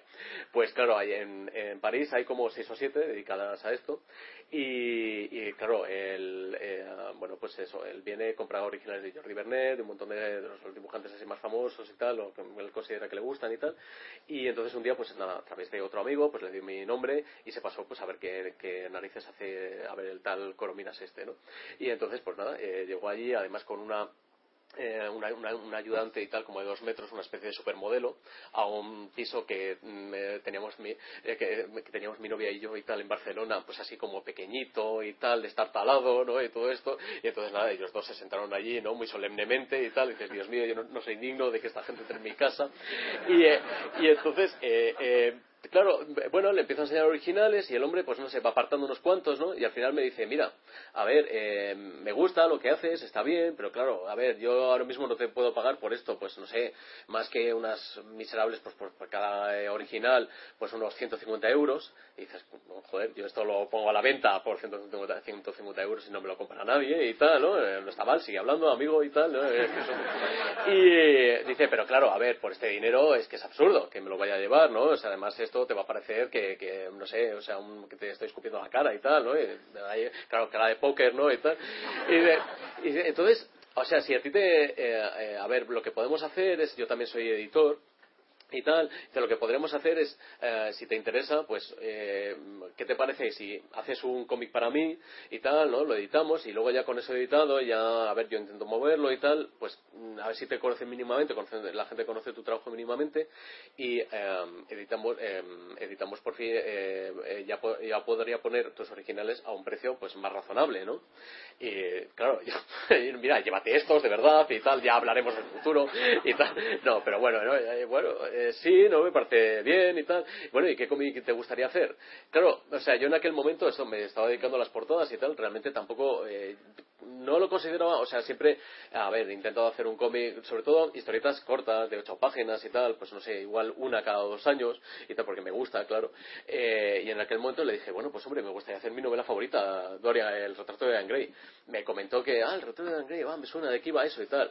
Se lo, se lo comenté y tal, ¿no?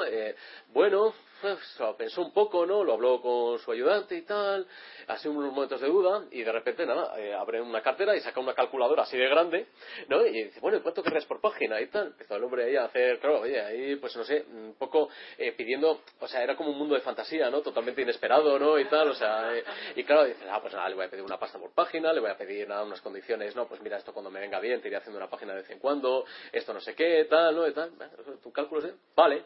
dice, bueno, pues muy bien, y tal, pues, pues estupendo, bueno, pues ya te enviaré un contrato y tal cuando llegue otra vez a la galería. Mm, pues vale, pues eh, genial, ¿no? Y tal, claro, cierras la puerta, ¿no? Y tal, te miras y tal, ¿no? miras, o sea, pues eso, mi novia Elena y tal, ¿no? Nos miramos y tal, y dices, pues, pues muy bien, este hombre es loco que ha pasado por aquí, no, o sea, pues, ala, tú sigue dibujando, yo voy a seguir aquí a lo mío, y tal, y nada, no, pues no le intentas no volver a pensar en ello.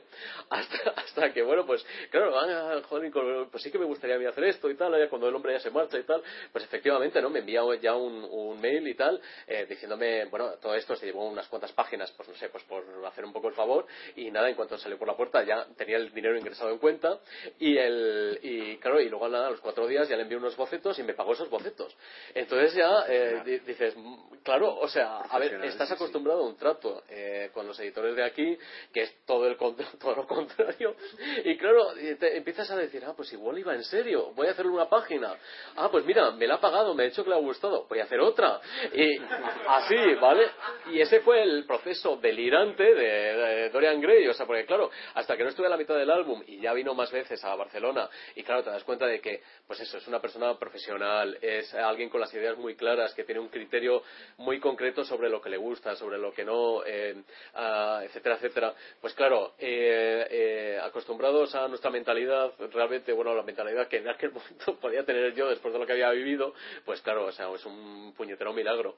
Y realmente, a ver, eh, ha sido así todo el proceso, porque tardé, mm, creo que fueron como cinco años, porque claro, yo, mm, por un lado, no quería abandonar el trabajo que estaba haciendo como portadista solamente para dedicarme al cómic, que ahora, ahora mismo sé que lo tendría que haber hecho, o sea, porque, jolín, es lo que me gusta realmente, ¿no? Y, y, y ahora sé que me puedo fiar de él y que tenemos un, pues eso, no sé, ya nos conocemos más y tal. Eh, pero claro, en aquel momento tienes esa mentalidad de, Dios mío, Dios mío, que esta gente que me paga a cabo de tres meses una portada a 75 euros, no puedo dejar de trabajar para ellos. Y claro, mm, era muy extraño, ¿no? O sea, era una mezcla de, de, no sé, o sea, de repente un trabajo que te está costando igual cuatro días elaborar te dan una, una, quinta parte de lo que él te puede pagar por, por un boceto, pues claro, o sea, al final, no sé, era, era, era complicado. Y estuve así pues durante años haciendo esto, eh, que realmente, bueno, pues para mí hacer un, un cómic sobre Dorian Gray ha sido como, como, no sé, pues para un escritor de, de no sé de, de, western pero porque le obligan a escribir western y tal pues hacer poesía por su cuenta. O sea yo realmente aquí he hecho lo que directamente lo que me ha dado la gana es mi lectura de la novela eh, es mi no sé eh, todo lo que lo que he podido entender que, que a, través de esa novela y a través de, de, Oscar Wilde y a través de toda la época victoriana lo que he podido eh, no sé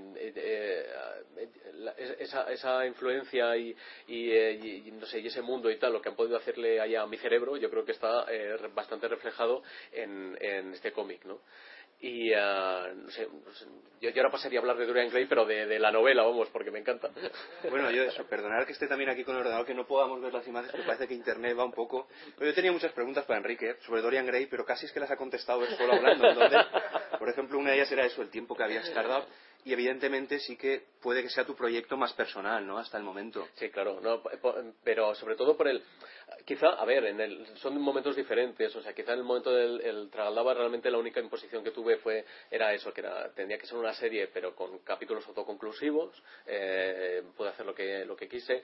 Luego ya el resto de, cómics, a ver, digamos que este, eh, este cómic, si lo hubiera podido terminar y hubiera podido entrar un poco más en la historia a través de hacer más páginas, pues seguramente también le tendrían más, más cariño de alguna manera, pero en el caso de Dorian Gray, insisto, o sea, es mi novela favorita y, lo es por muchas razones. O sea, lo es porque contiene un discurso sobre, el arte, sobre el arte por el arte, sobre el, mm, ah, valor eh, intrínseco de hacer algo creativo y tal, que yo creo que a cualquier dibujante o cualquier pintor, eh, mm, sé, le, puede, le va a interesar. Eh, además, em, no sé, contiene un montón de reflexiones y tal sobre, sobre eh, la relación del arte con, con, la gente y la gente con el arte, que también es un tema que, me apasiona, ¿no? Lo subjetivo que, que, es nuestra mirada. O sea, yo intento transmitir en cada viñeta algo que luego si realmente hablo con, con alguien que haya leído el, cómic y tal, pues ha entendido cosas muy diferentes o ha entendido solamente una parte o, no sé, o lo ha visto de una forma totalmente contraria. Y no me refiero a que le haya gustado o no, o sea, sino simplemente a, a, lo, a, lo que le ha ha, llegado, ¿no? Realmente. Y, por ejemplo, también me llama mucho la atención gente que ha leído la novela, que es muy fan de la novela y lee el cómic. Hay gente que aprecia muchos, muchos cambios o que ve que hay, hay mm, cosas muy diferentes y gente a la que le parece que en su recuerdo es algo muy similar a lo que he hecho en el cómic, ¿no? Ah, no sé, eso me, me, fascina, ¿no? O sea, realmente es una adaptación, lo último que quería hacer era un joyas literarias juveniles, o sea, de alguna manera en, las adaptaciones literarias, lo, la típica adaptación literaria es una viñeta en cómic, una viñeta con un cartucho de texto, donde hay un resumen de lo que está pasando en el libro, de lo que pasa en esa página del libro, y una ilustración, pues más o menos afortunada, ¿no?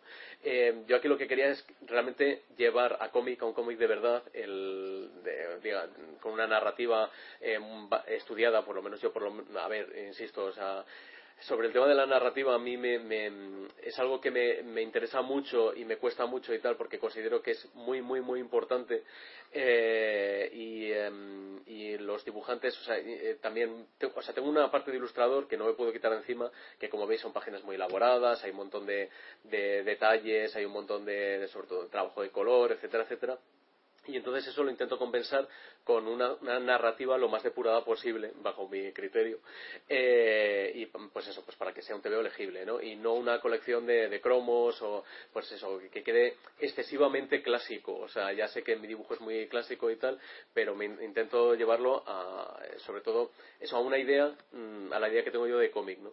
y yo creo que por lo menos eso pienso que, sí que lo he conseguido de alguna manera y es lo que más me importaba. Ya, a ver, eh, claro, a medida que va pasando el tiempo, a todos los dibujantes nos pasa, pues bueno, tú terminas una página y a los cuatro días te parece un horror. Ya no la quieres volver a mirar, ¿no? Por eso haces otra, realmente. Y ese es el, proceso, ¿no? Que, pues yo ahora mismo lo, sigo, lo, veo, lo veo y, me sigue gustando porque es Dorian Gray. ya, por nada más. Aparte de acuarela, ¿utilizas alguna otra técnica? Eh, aquí no. A ver, aquí eh, realmente es, eh, es, todo acuarela, es todo trabajo sobre papel, no hay nada, absolutamente nada de, ordenador.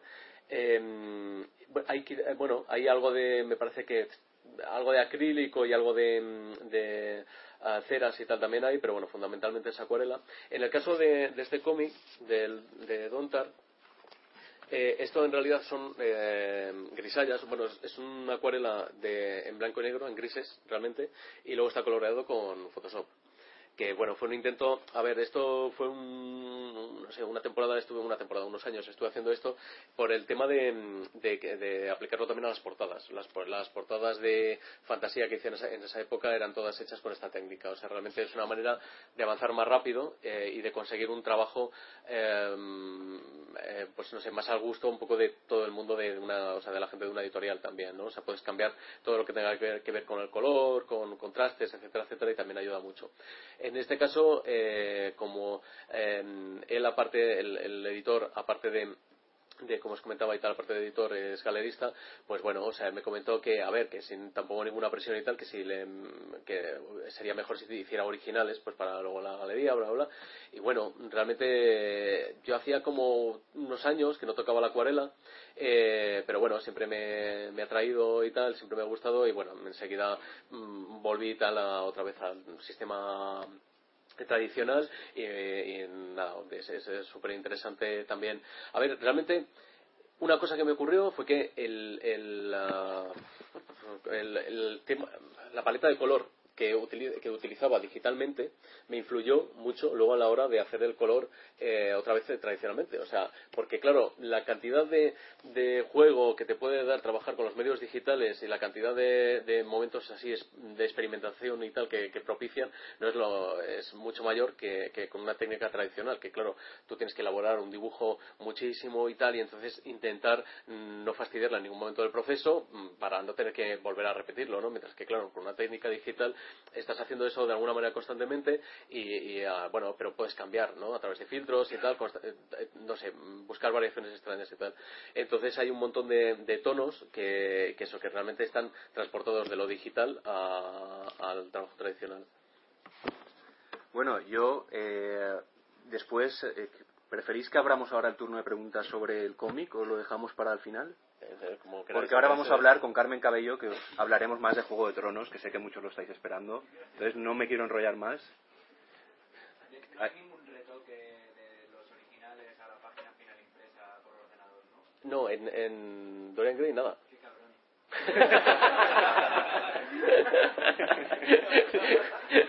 lo, lo, dice Uriol Sánchez y tal, que vamos, que es un puñetero genio. o sea, que muy bien. no, el, el a ver, lo que hay es una reproducción muy buena, lo que hay es una imprenta eh, que estuvo muy por la labor y tal, y también un mimo del, editor a la hora de llevar los originales y de escanearlos eh, de la mejor manera posible, claro. O sea, él de, no sé, está muy más especializado en sacar, en aquel momento sobre todo, más especializado en sacar libros sobre, editar libros sobre ilustración, eh, con un papel increíble y un nivelazo impresionante, que en hacer cómics. Entonces también se notó mucho, yo cuando vi la edición, vamos, o sea, era, era para llorar ¿no? Dices, jolín, que, bien lo han hecho, que, cuidado está todo. Pues pasamos, si queréis, a, hablar de, un poco de Juego de Tronos y como portadista, etcétera. Carmen, ¿dónde estás? Por ahí detrás, vete para aquí. bueno, esto lo dejamos.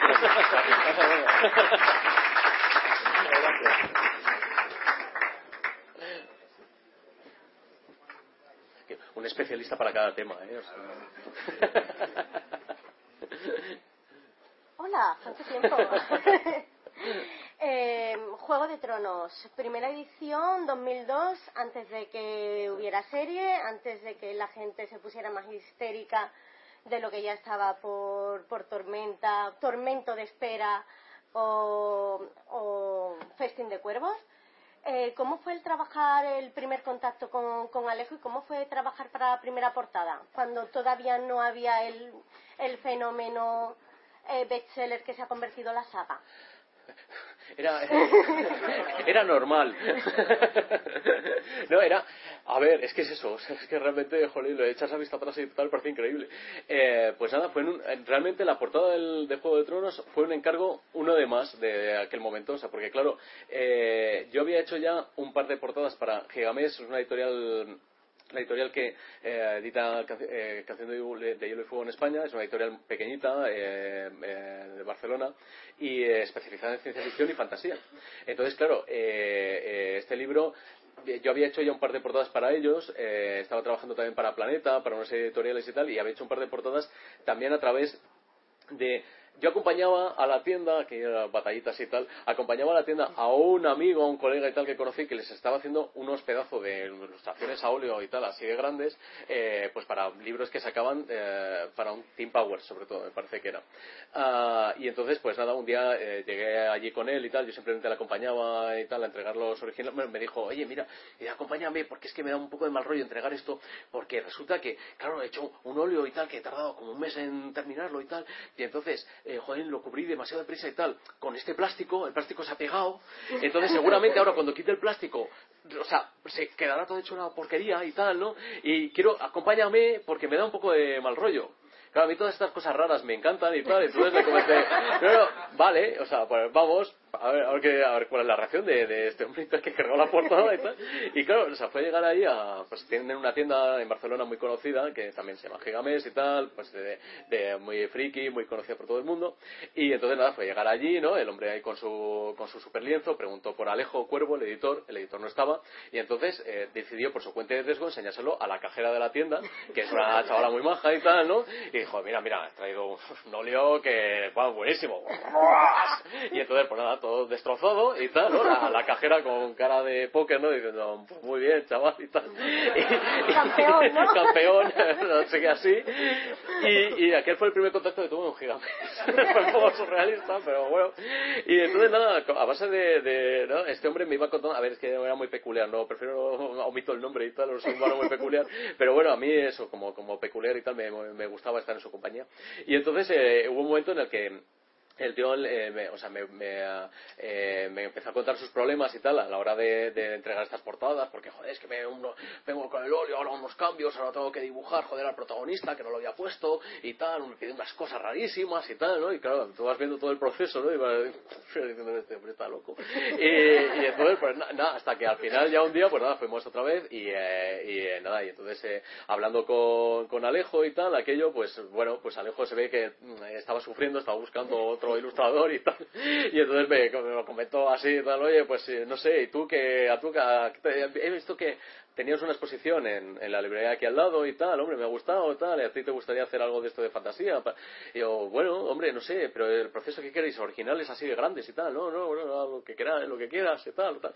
Y entonces, bueno, pues empecé a hacer, eh, hice un, un primer, para Calpa Imperial, me parece que hice la, el- la, primera portada, y, eh, y bueno, pues bien, le pareció bien y tal, y empezamos a, eh, eh, otra más, y luego ya me pasó, un día nada, me llama y tal, y me dijo que, tenía que había comprado los derechos de una cosa que iba a ser un pelotazo increíble y tal, una cosa eh, bestial que le encantaba el autor, él era ya muy muy fan de, de, Martin, eh, había leído todos sus cuentos, de Muerte hecho de la luz, que también lo por editaron ejemplo, ellos. claro, por ejemplo, el- eh, no sé, muchas, mu- eh, no sé, o sea, era un fan de toda la vida realmente, ¿no?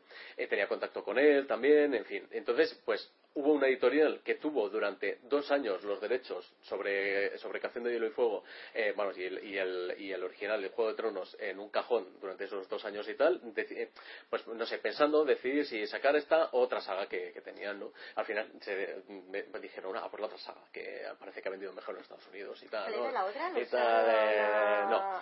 Y, Lo he intentado, ¿eh? y entonces ya, la editorial, el editor. Y entonces, eh, nada, pues eh, esta saga, pues por cuatro duros, además, Alejo lo cuenta, da la cantidad exacta y tal, para fastidiar. no, para fastidiar, no, para que, para que queden las cosas claras. Y se la, pues eso, la compró él. Y entonces, claro, eh, a ver, a mí le- yo quedé con él y tal, y un día, pues, pues no era, mm, en aquel momento tampoco era un lector de fantasía. Me gusta la fantasía, pero tampoco soy más lector de, de novelas de terror y de, no sé, eh, sobre de literatura victoriana y tal. Y, eh, y bueno, pues no sé, en, los libros que había leído de Gigamés, pues bueno, había, eso, los- sobre todo los que había, los que ilustré y tal, me gustaron mucho, y otros es que no podía pasar de la tercera página, o sea, si era ciencia ficción o fantasía muy hardcore ya no. Y bueno, pues esto- este en concreto, o sea, eh, lo que me hizo fue un resumen verbal de lo que iba al primer libro. Yo entendí lo que entendí, o sea, si veis la primera portada de, eh, del 2002, a ver si está por ahí. No, seguramente incluso lo habré quitado. No. Eh, me parece que Johnny tiene como 40 años y barba blanca. Eh, podría, haber, podría, haber, traído mi ejemplar, tengo la primera edición. un, un wargo que más bien parece un lobo perdido, un, en fin, o sea, no lo entendí muy bien, ¿vale? Y entonces, eh, pues nada, esa portada le, se la enseñé, pues la, la, hice y tal, milagrosamente la aceptó y cuando ya tuve el libro en mis manos y pude leerlo, mm, dije, menuda mierda que he hecho, espero que haya oportunidad de reparar esto, porque claro, eh, a mí lo que me pasó con Juego de Tronos, esta ya es la, nueva. Lo que me ocurrió con Juego de Tronos es que. No, no, que no la he puesto seguro. Podría haberlo traído. bueno, pues lo que me pasó con, con Juego de Tronos es que, claro, o sea, fue empezar a leerlo y darme cuenta de que, de que era eh, apasionante. O sea, yo no sabía si iba a vender mucho, iba a, iba a vender poco, no tenía ni idea de, por dónde iba a derivar eso, pero realmente eh, lo que te das cuenta es de que hay un trasfondo de novela histórica, de uh, unas descripciones muy realistas, una manera de contar que no tenía nada que ver con la fantasía que había leído hasta ese momento y me encantó. Entonces, claro, una vez además leído y tal, pues ya insisto, o sea, me pareció horrible y tal el trabajo que había hecho, se lo comenté a Alejo, Alejo me dijo, bueno, si quieres repetir la portada es tu problema y tal, me parece estupendo, vale, de acuerdo. Y, em, entonces, eh, bueno, esa es una de las razones también. O sea, a, partir de ahí, eh, las portadas creo que he repetido, las primeras, por ejemplo, esta portada sí que está repetida como tres veces. Choque también. Choque también y ya la, eh, me queda por me queda por rehacer. Ahora mismo es que la decisión última que hemos tomado realmente al cabo de los años y al cabo de bueno, ya me estoy hablando demasiado, pero bueno, ya. Eh, el tema, el tema de la, de la serie de televisión, o que de repente, claro, eso de, estar haciendo algo que, ah, pues en lo que yo no, en aquel momento cuando yo hice la primera portada no había ni ninguna imagen o apenas ninguna imagen, la portada americana había en internet, eh, nadie. Pero las americanas son más simbólicas, no tienen imágenes. Sí, sí, o sea, no había ni, ni siquiera gente que estuviera dibujando eh, los personajes y tal, entonces, claro, bueno, mm, pues nada, o sea, yo hice lo que entendí en aquel momento, ni siquiera nos planteamos sacar una edición en tapadura con ilustraciones interiores, era simplemente la portada. Insisto, fue un trabajo más. Y a partir de ahí, aquello, pues claro, o sea, yo lo leo. es lo que llama Alejo el efecto Martín. O sea, tú lees la novela y el efecto Martín hace que se la recomiendes a otro, que de repente la gente se enganche, que tu grupo de amigos nos habla de otra cosa, luego de repente aparece una serie de televisión que ya te termina de, volar la cabeza y ya estamos todos y tal, pues eso, ¿no? Eh, adorando y tal esta, esta historia, pues no sé, o sea, por, por mil sitios a la vez y de mil maneras diferentes. ¿no? Y, y, la última decisión que hemos tomado con respecto a las portadas y con respecto a mi trabajo es eh, que las portadas mm, ahora son pues un poco lo que os comentaba antes y tal, que mm, daba un poco de risa y tal el, eh, lo que estaba haciendo este hombre, pues hacer eso justo, o sea, hacer óleos de metro y medio y tal la, eh, en cada una de las portadas, bueno, metro y medio una o metro y pico, y em, volver otra vez también al, trabajo tradicional. O sea, mm, las primeras portadas también estaban hechas un poco como os comentaba, eh, con, este, con, la, con una mezcla de técnica tradicional y digital, y ahora es óleo puro y duro. Retocado, esto sí, digitalmente al final, porque claro, también lo que me encontraba es que al trabajar en un formato tan grande y reducirlo, pues eso, quedan muy oscuras, hay problemas y tal, y bueno, pues está retocado también digitalmente, y esa, la idea es que ya todas las portadas que hay ahora mismo en el mercado ya que mm, bueno pues eso yo ya es mi, visión y mi versión es esa definitivamente de alguna manera excepto la de, la de Festín que es la última la, que ahora mismo voy a, volver a rehacer. Y em, con respecto a las ilustraciones interiores también ahora mismo tengo el proyecto de, volver sobre todas las ilustraciones y, rehacerlas de alguna manera. Eh, tenemos muy en cuenta la serie de televisión para no o sea no hacer lo mismo pero acercarnos, por lo menos a, través del tema del color y un poco de la, atmósfera, ¿no? intento hacerlo algo más realista. Por lo menos que no sea completamente contrario a la serie de televisión, nuestra, nuestra estética. Eh, pero vamos, más allá de eso, eh, la idea es seguir potenciando eh, un tipo de ilustración muy diferente a las ilustraciones que hay en el resto del mundo. Es, es dicho por Martin que sus portadas favoritas eh, son las de las españolas, son las tuyas. Eh, cuéntanos un poquito el proceso de danza, que sé que Martín, por mucho que la gente dijera, oh, spoiler, spoiler, Martín tuvo que ver mucho con, la decisión de esas portadas, ¿no? Sí, sí, de, esa en concreto. Eh, eso fue muy delirante y tal, porque, no sé, fue como un momento mágico completamente. El A ver, eh, eh, las- realmente Martin, a ver, ¿por, por dónde empezar? Martin es un tío muy profesional y encantador y tal, es una, una- o sea, se nota un montón que es un tío, una bellísima persona, eh, que viene del movimiento hippie, eh, que él es una especie físicamente y tal, pues no sé, de David el Nomo y Papá Noel todo junto, eh, eh, tú estás a su lado, es, es entra- entrañable, se queda corta la, la, la adjetivo y tal, no, no, es un tío muy majo, muy majo y además tiene un comportamiento em, eh, que, no sé, o sea, que lo último que piensas es que si lo conoces y tal, de esto que lo ves por la calle y tal, que lo último que, que es es escritor, o sea, es un tío que está todo el día soltando chascarrillos y tal, y, no sé, o sea, y, y, eh, y es muy, muy súper agradable y muy majete. Entonces, em, él, yo creo que en cada país al que va y tal, eh, le dice al portadista que sus portadas son las mejores y, que, y es todo maravilloso y estupendo. Pero sí es verdad que, que con Alejo tiene una relación pues insisto, o sea, de, antes de todo esto, de antes de, esta fama y tal, y eso lo valora muchísimo y, eh, y hay una, ah, una confianza y una, eh, no sé, un, un- ah, son amigos realmente, y entonces, claro, eh, a través de, de eso y tal, pues bueno, tenemos un cierto contacto con él o los, los, eh, eh, la gente, los colaboradores y tal, mm, que hemos tenido la suerte de caer aquí y tal, vamos, o sea, pero suerte pura y dura, ha sido, pues bueno, es muy, muy agradable y tal, pues, pues poder incluso llegar a preguntarle alguna vez qué quiere y tal y, y, ser- y dárselo vamos en bandeja o por lo, que quiera ¿no? y, y en este caso en el caso de danza eh, él vino aquí para hacer promoción de Festín de Cuervos hace unos años y en Barcelona, eh, pues bueno, yo tuve la suerte de que me colocaran ahí a su lado y tal, como el tío que hace los garabatos y tal, ahí a firmar. Y entonces, eh, bueno, pues nada, la gente venía y tal, y le entregaban. es- aquello fue, un- sobre todo recuerdo una sesión de todo un día maratonina, de un día de firmas y tal, en la que eh, él nada, se sienta y tal. eh, ahora mismo ya solamente hace la firma, ¿no? Antes lo dedicaba y tal, en esta, en esta ocasión y tal, sí. Lo- Eso era el.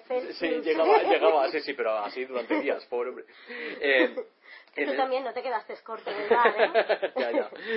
Ya, pero yo en el bar. Pero él, eh, él lo que hace es, em, ah, pues en aquel momento todavía escribía un poco, hablaba un poco con la persona y tal que le pedía la, la firma y tal, y le hacía una dedicatoria más o menos personalizada y, ¿no? y entonces, eh, eh, bueno, pues el primer chascarrillo, no me acuerdo cuál era la frase de moda de aquel momento y tal, porque cada cada vez que muere un, matas un star, muere un gatito, o que era algo parecido. No, ¿no? eh, eh, cada vez que preguntas cuándo va a salir Tormenta de... No, era en... Bueno, era una de tantas frases, es Sí. que era, era- vino a hacer... Martin mata un star. Sí, vale, sí, eso, eso, Martin mata un star, vale.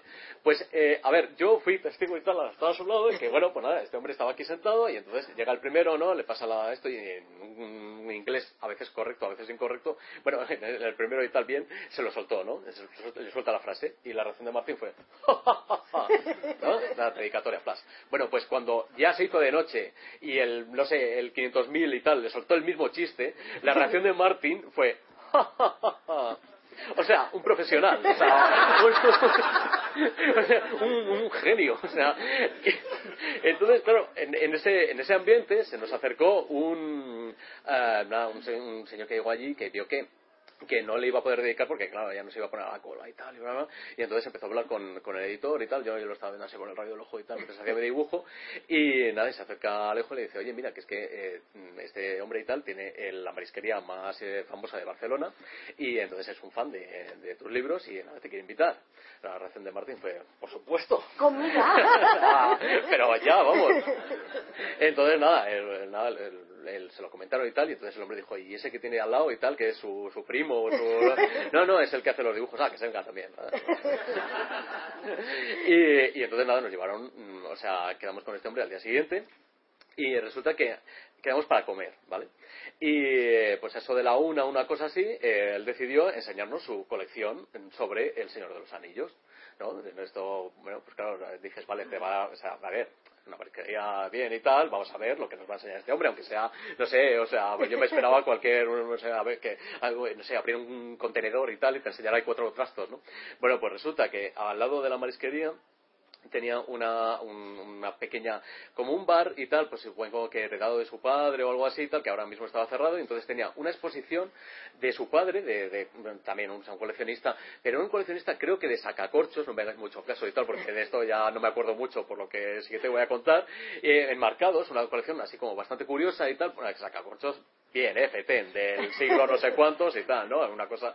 Y al fondo de todo eso eh, había pues una, una como un- una especie como de, de puertecita de un castillo y tal, ¿no? El hombre nos abre y tal, nos da las luces y tenía, yo creo que eh, todo el atrezo del señor, del Señor de los Anillos de las películas, ¿vale? O sea, había ido comprando una a una de las cosas que salían a subasta en internet, desde cotas de malla, eh, los pendones de los estandartes, de todos los, eh, todo, o sea, todo sobre el Señor de los Anillos. Era una auténtica burrada. Además, pues bueno, o sea, él lo tenía para enseñárselo, supongo que a los clientes y tal, ahí que él consideraba importantes o para, para, no sé, rollo agasajo ya total, pues te voy a enseñar mi super, mi super colección. Entonces, claro, ahí, ahí alucinados y tal, porque yo, yo sobre todo supongo que Martín, bueno, pues eso, profesional. ¡Oh, oh! Muy bien, ¿eh? Y da, todo ahí, una, una cosa espectacular, hasta que se queda el hombre así como muy colgado, con, con una cajita muy pequeña donde había tierra y le preguntó qué qué era y el otro le respondió que hombre que tenía el honor de tener un poquito de la tierra de la tumba de Tolkien y tal, ¿no? Martín ya ahí no dijo nada, o sea, ya se vio una... Y cuando fuimos a salir, justo en la puerta, le dijo, bueno, señor Martín, espero que dentro de unos años y tal, tener la misma habitación dedicada a usted. el otro un poco más y se acordó de su madre, ¿no? O sea, le hizo el chistecillo, ¿no? Bueno, espero todo menos la cajita, ¿eh? Y, nada, y luego ya en la, en la marisquería, pues bueno, fue un rollo de, de, pues eso, si entramos a comer a las dos y media, pues salimos de allí como, o sea, doblados a las nueve de la noche, a base de, de platitos que, que, claro, era todo este, este rollo agasajo demencial, de nada, llegaba el camarero, ¿no? Y tal, entonces él estaba por allí, el, el dueño, ¿no? Y tal, decía, no, no, este no, traes otro. Y tal. Y así constantemente hasta, hasta ya la noche, ¿no? El tío, este hombre se portó, pues bueno, eso, encantador y tal, pero claro, aprovechando que eh, esto fue Alejo, Martín y un servidor, y claro, Martín llegó un momento en que fue feliz. O sea, entonces, ante la felicidad extrema y tal, pues ya era el rollo de, bueno, colega, ¿y qué quieres para la próxima portada y tal? Y bueno, pues, hombre, pues un Altair y salomos de un dragón, venga. Y tal, así, o sea, fue así, ¿no? Entonces, claro, ya cuando pasó todo eso y tal, bueno, a ver, todo esto, el, a ver, eh, Martín salió de, de, allí, que yo recuerdo, o sea, recuerdo que eh, nada, fue salir, ya cerrando todo el mundo, eh, ya, ya cerraban y tal, mmm, ya, más que nada para que todo el personal se fuera a casa, nos quedamos solos en la marisquería, y el hombre, o sea, sale de, de allí como tan, eh, no sé, tan empanzado y tal, y una cosa tan delirante, que tengo una, una, un recuerdo de Martín sentadito en un bordillo y tal, esperando el taxi, porque ya no, no podía tenerse en pie, y tal, una cosa así muy curiosita. Eh, eh, y eso sí, es, a ver, o sea, que, o sea, una cosa que, de verdad pues es súper desagradable y, y, me revienta mucho y tal, es el tema de este de... Bueno, ¿Cuándo te vas a morir? Sí, sí, prácticamente. Bueno, o sea, cuando... la, la, pregu la, pregunta más que nada es, oye, en el caso de que pase algo, ya se ha escrito el final, o sea, que dices que es sutil, ¿no? O sea, es una cosa... Pero pues, Martín, o sea, sentado, aún sentado en un bordillo, reventado, después de haber comido todo eso, doy fe que se, o sea, se puede levantar sin, sin las manos, ¿vale? Si utilizan las manos, o sea, siempre así, plop, se levanta. O sea, por lo cual da mucha, o sea, dices, coño, este hombre, eh, o sea, aunque aparente que está gordito y tal, me, o sea, muy bien, tiene una salud de hierro ¿eh? y tal, y el último Celsius también lo hizo. Sí. O sea, está, estaba... Y el cochinillo también. También, también, efectivamente. Y, y, entonces, bueno, pues eso, o sea, mmm, eh, realmente le preguntamos ahí y tal, y nos dijo que quería ver justo exactamente esto. Y, y me, incluso después de esto, pues a ver, si lo he soñado yo y tal, y no, no, le volvemos a preguntar y tal, y entonces ya nos comentó exactamente la, escena, el momento que quería y tal, y nada, enseguida, cuando Cristina me lo pasó, ya es una portada que teníamos hecha bastante antes de, que, de, de publicar el libro aquí. Eh, nos vamos a meter con tema que más nos gusta a ti y a mí. ¿Cómo te sientes al ser un ilustrador muy querido por muchos, pero muy odiados por todos? Sí, a mí, me a ti, hombre, mogollón. eh, creo que no está, bueno, hasta hace nada que, que, ya sabes, estoy baneada. En, en, la página de Ashai, eh, uno de los puntos de, de, encuentro para los aficionados de Canción de Hielo y Fuego, a ti te quitaron de la galería. No, no, a mí, a mí también me banearon. Te banearon. no, es, es, esto ya es... es muy divertido, o sea, porque, a ver, tú... Eh, tened en cuenta que a la hora de la verdad, yo lo que tengo en casa es una mesa de dibujo y tal, y entonces ahí hago cosas que, no sé, ve mi familia, eh, me Elena y tal, y me dan un, una palmadita en la espalda, pues muy bien, eh, sigue, sigue, y tal, y no lo ve nadie más, y, y, y esto, de repente, claro, yo ahí me pongo, hago exactamente lo mismo, ¿no? Con, con el mismo amor y tal, y luego, de, claro, cuando Pero lo subes esa, a, a esa internet... vez no fue como mucho amor, ¿eh? Ah, no, no, no, esto no. Pero, pero cuando lo subes y tal, pues de repente, claro, tiene una repercusión mm, brutal. O sea, sé que, a ver, lógicamente es por, eh, porque me ha tocado esa lotería, ¿no? Y realmente, a ver, intento hacerlo lo mejor posible, pero vamos, o sea, ilustradores de fantasía me, como yo, eh, ahí a patadas.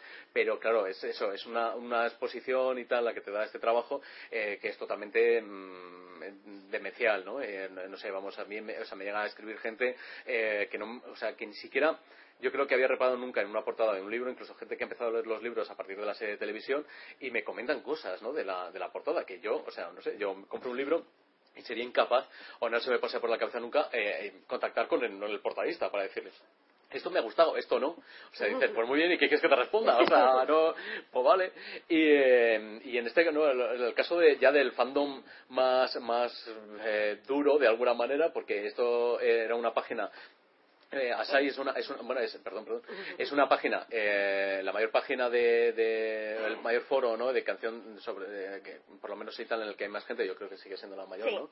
En la que hay más gente y tal, pues hablando sobre canción de, de hielo y fuego, ¿no?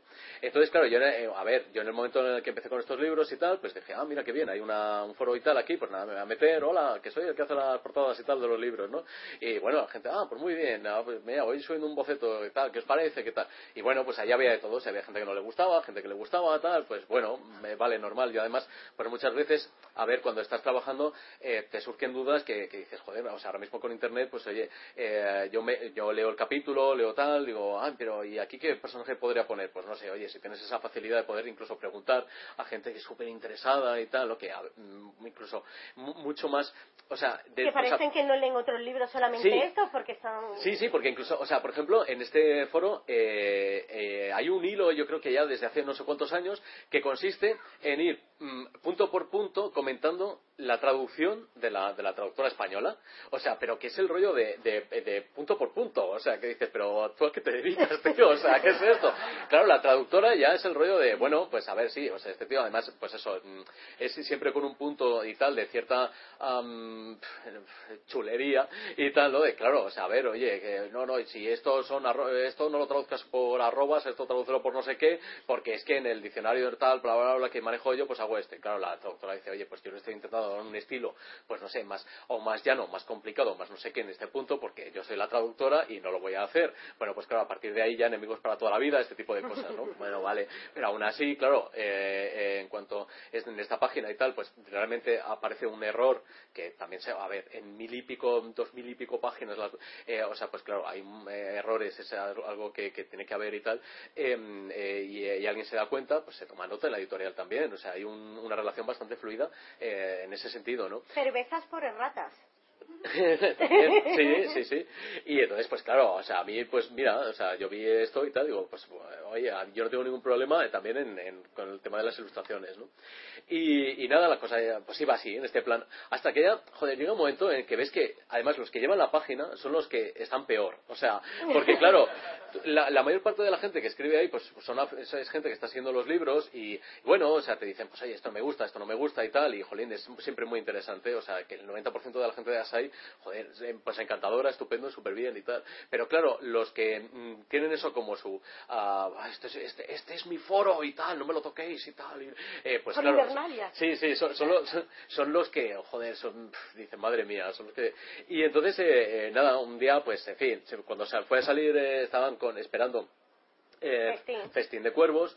Y eh, bueno pues nada eh, yo eh, también tenía hecha la portada bastante antes de que saliera en, en España y estaba pues eso, había un hilo de gigamés hijos de puta sacad festín ya no o sea pero en este plan claro o sea ya es el rollo de, de a ver además pasó no no no no ya lo cuento lo cuento también hubo una- un montón de problemas y un montón de historias y tardaron años en publicarse aquí en festín y además eh, eh, a ver hay una cosa clara o sea Gigamés es una editorial que no es una editorial mm, grande, o sea, no es una editorial que vaya a hacer la, la- o sea, que vaya a contratar varios traductores para hacer una traducción, para que el libro salga deprisa, etcétera, etcétera, sino que, a ver, intentan mimarlo y tienen una, una mentalidad de editorial pequeña.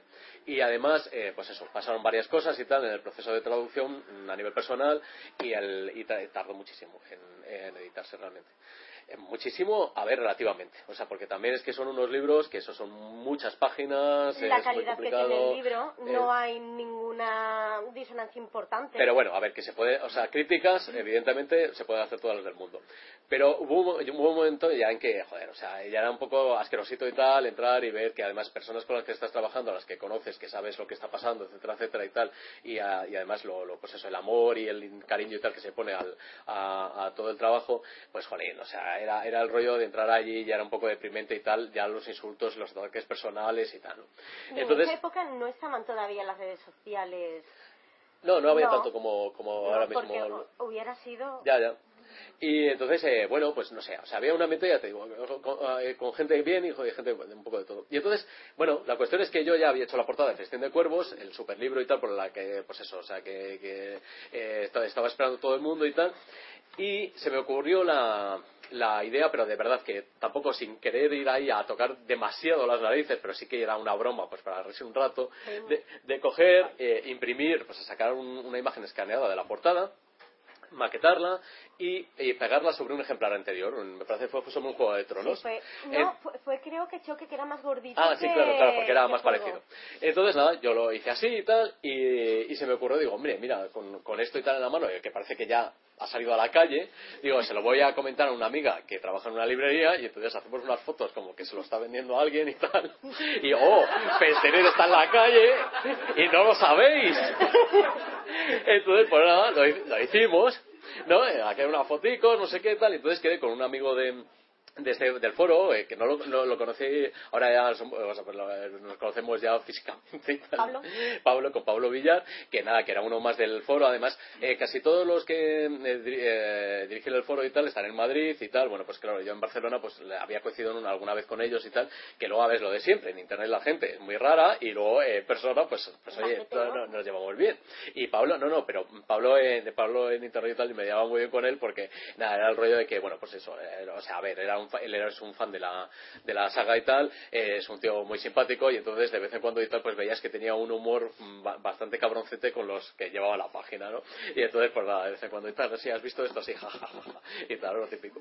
Y entonces con eh, este hombre y tal, pues le dije, digo, "Hombre, mira, tengo este material, eh, podría quedar, a ver, si lo subo yo, pues hombre, enseguida van a ver que es un fake directamente y tal, y que bueno, se lo van a oler o lo van a ver directamente. Fake Sí. festín de cuervos. Sí, sí, exacto. Esa es Eh, operación. sí, Faquestín para los Faquestín. amigos. Y entonces, entonces, pues nada, se lo pasé, le pasé las fotos, digo, a ver, te van a echar seguramente y tal, pero bueno, súbelas por la diversión y todo esto, ¿no?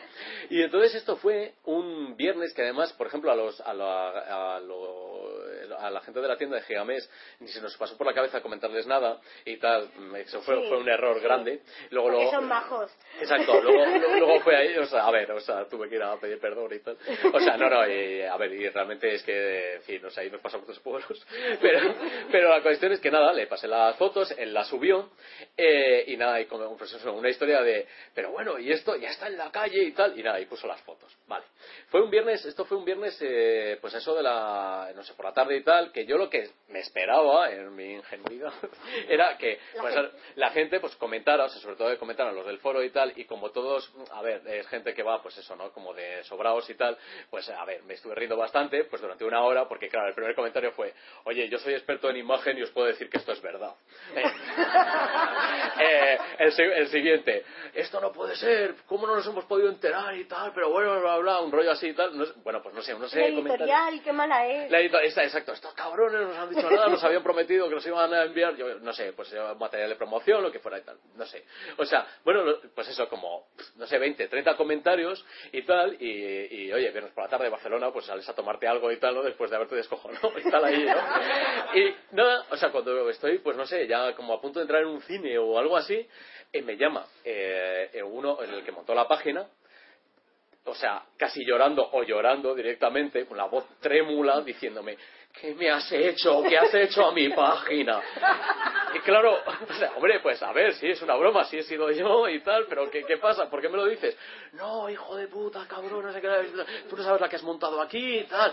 Claro, y hombre, que sí, que sí, es una broma, que ya lo diremos y tal, no, no te preocupes, hombre, me pillas aquí, que estoy fuera en casa y tal, eh, fuera de casa, digo, joder, ya al día siguiente y tal, Claro, bueno, na- o sea, estás así como, como eh, esperando una reacción medio, o sea, de repente esto ya, ya me dejó un poco mosqueado. Entonces me llama el chico este con el que, que me había subido las, las- que había subido las fotografías y me dice que, que a ver, que le habían llamado también por varios sitios, que le, que le habían escrito ¿no? mails con un montón de ya de, de rollo de mm, cagándose en él y tal, pero de, de muy mal rollo porque claro, él sí que quedaba con ellos todas las semanas y era uno más de los de de los del Foro de Madrid y tal, y bla, bla, este tipo de cosas. Y entonces, pues bueno, de repente, gente con la que había estado compartiendo mesa, mesa y mantel y tal, pues eso, eh, ahí cagándose en él, eh, de- llamándole de todo, eh, que pues eso, que qué trato había tenido con la editorial, que cuánto le habían pagado, que este tipo de cosas, ¿no? Ya, una cosa que, que dices, Dios mío, ¿qué es esto? Y claro, el hombre ya preocupado de verdad también, porque claro, eh, él, em, él los los conocía y tal, y era uno más. Entonces, esto, pues eso, una bola y tal que se fue agrandando y cuando ya llegué a casa, pues bueno, o sea, ya había no, no 20 comentarios, sino 200 páginas de, de todo el mundo, o sea, de especulaciones, pero claro, los de la página tampoco habían dicho lo que, lo que ya sabían y tal, que era que lo había hecho yo, sino que de- eh, me encontré un montón de mails privados exigiéndome que saliera a reconocer que había sido yo y tal, ¿no? Y a dar la cara, da la cara, ahora sí hay huevos y tal, ¿no? Este tipo de cosas. Claro, ya, o sea, dices, joder, o sea, yo, a ver, tranquilamente iba a decirlo y tal, pero ahora no me salen los cojones.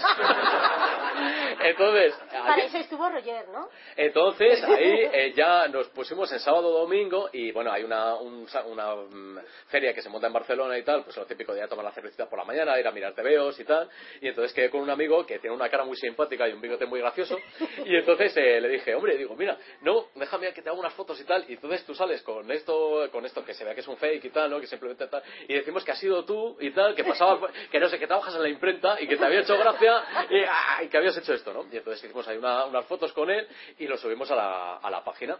Entonces claro lo que reconocíamos era eso que había sido una broma para que no se siguieran enfadando los, los de la página que la gente lo había admitido bastante bien en general se había hecho bastante gracia pero claro sim- y pasando de decir que había que había estado yo detrás no y tal.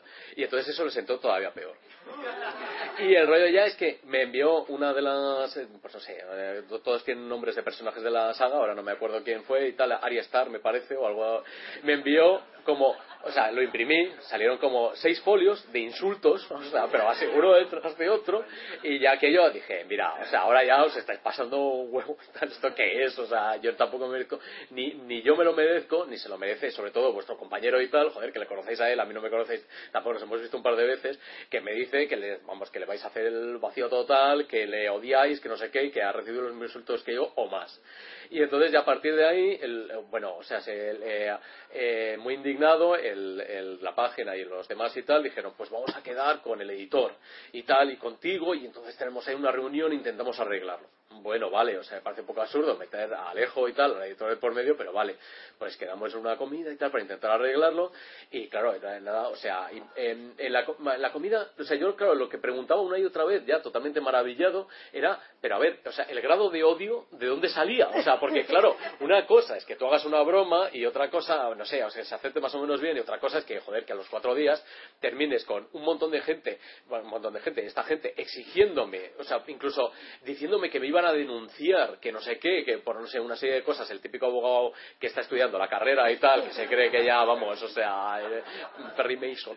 Y, dices, vamos a, o sea, todo esto así, una, una caña de la hostia, y dices, pero, pero, ¿por qué? O sea, se lo pregunté al, al, al que llevaba la página, y entonces me dijo que es que eh, justo eh, ellos ese fin de semana habían tenido una reunión no sé dónde, que tampoco habían dicho la página, los, los que llevaban la página y tal, que también no habían comentado nada, y que les había pillado todo esto mientras estaban cenando no sé dónde. Y entonces que de repente, eh, a mitad de la cena, les empezaron a llegar, pues eso, SMS, tal, gente, llamadas de teléfono, tal, todo Dios y tal, pues diciéndoles que qué era eso, o sea, que si realmente Festín estaba en la calle.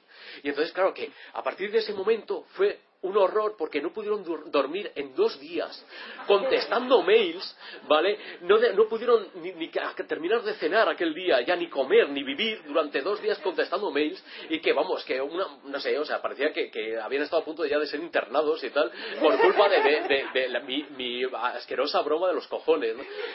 Y claro, dices, pero, pero vamos a ver, o sea, yo de cómo llevéis esto, yo no tengo ni idea, o sea, a mí que me contáis, o sea, si estáis locos, pues estáis locos vosotros, o sea, yo, yo, yo no, pero nada, imposible, no nos podemos poner de acuerdo y, eh, y, al final, pues a ver, obligaron claro, ya se sintió obligado también Pablo, el, su amigo y tal, a reconocerlo en la página, y entonces en teoría iba a ser yo, tenía que reconocerlo, y después de reconocerlo yo cerraba en el hilo y tal, y dije, mira, yo en vuestra página no lo reconozco, no voy a comentar nada porque me parece ridículo, y luego esto es como sálvame, o sea, das tu testimonio, luego, y, luego los de la página darán el suyo, que a saber lo que...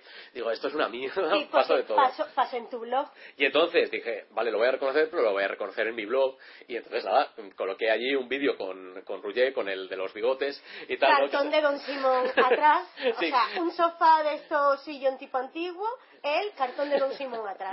Entonces, ento- entonces el hombre lo que salía era diciendo, joder, desde que hice la broma y tal, estoy aquí encerrado, el hijo puta, fue el, fue, hijo puta de Corominas, tal, yo, eso se lo calca todo, yo aquí, no sé qué, me engañó y tal, ¿no? O sea, en plan ya de cachoteo digo, eh, total, ¿no? Y entonces, pero ya, al mismo tiempo lo reconocía, ¿no? Que había sido yo y tal.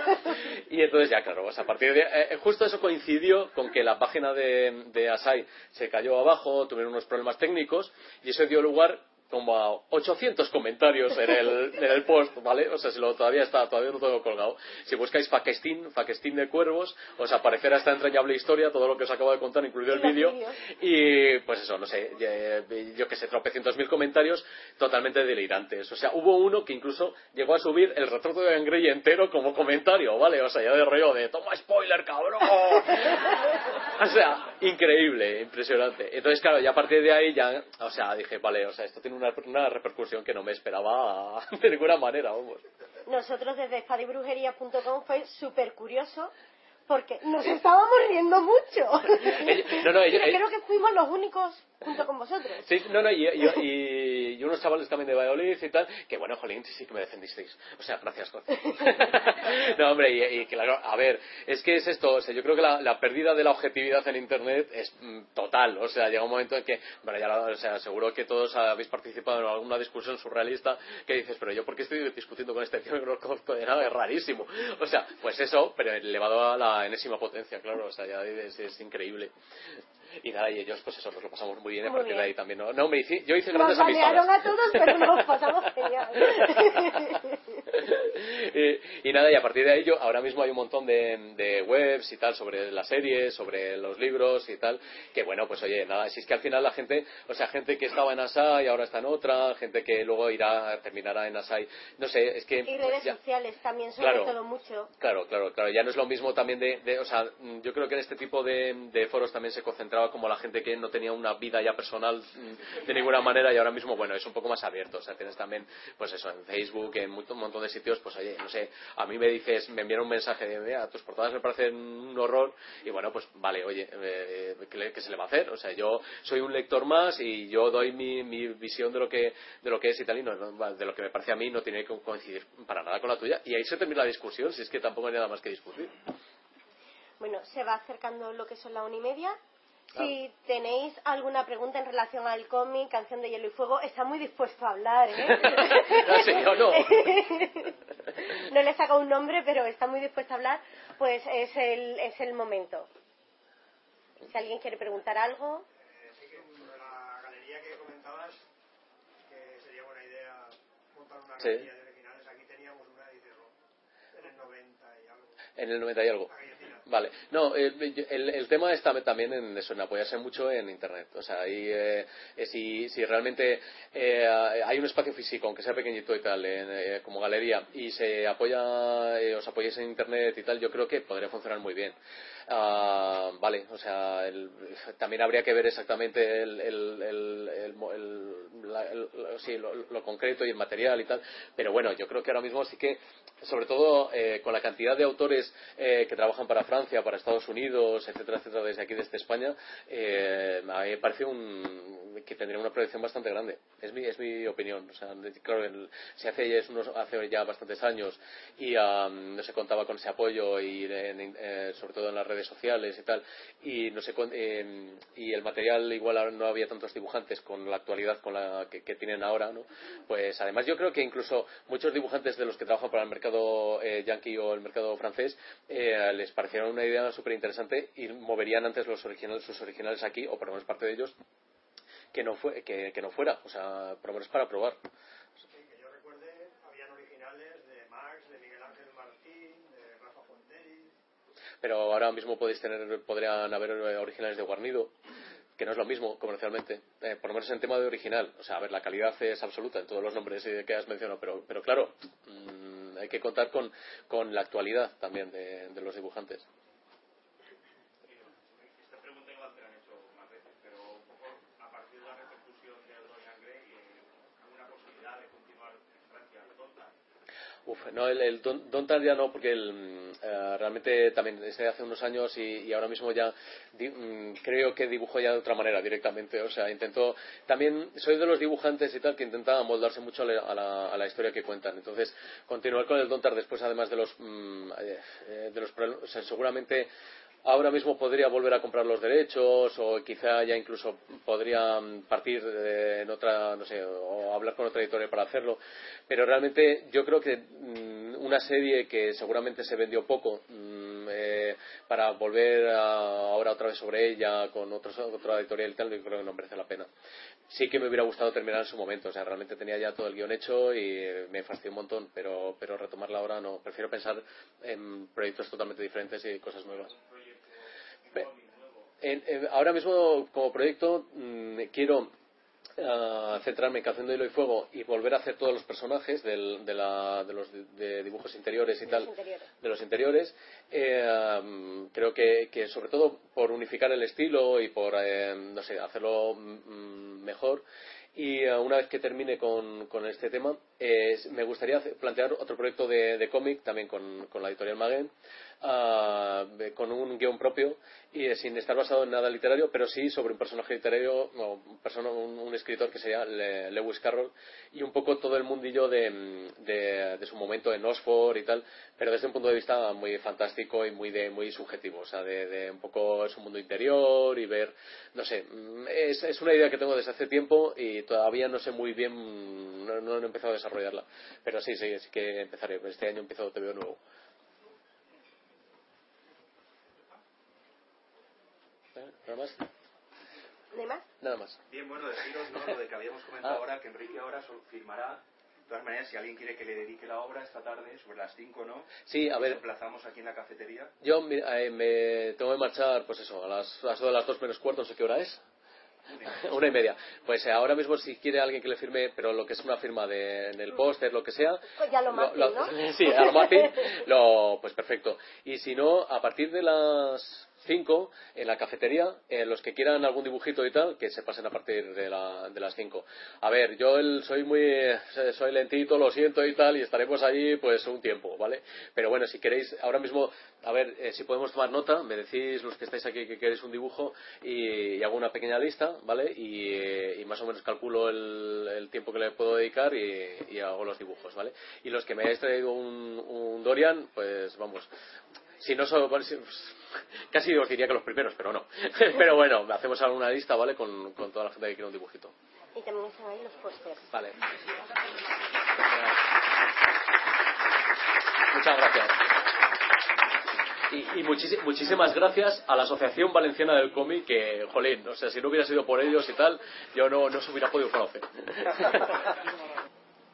Pues nada, si queréis saber más sobre, sobre cómics, sobre literatura, sobre cine, sobre series, eh, no olvidéis que podéis encontrarnos en www.hellofreaky.com y que, bueno, que espero que contamos, con- contemos con Enrique Colomines en futuros programas y en, futuro- en futuros eventos y ahí estará el Hello Freaky para cubrirlos. Muchas gracias por habernos escuchado.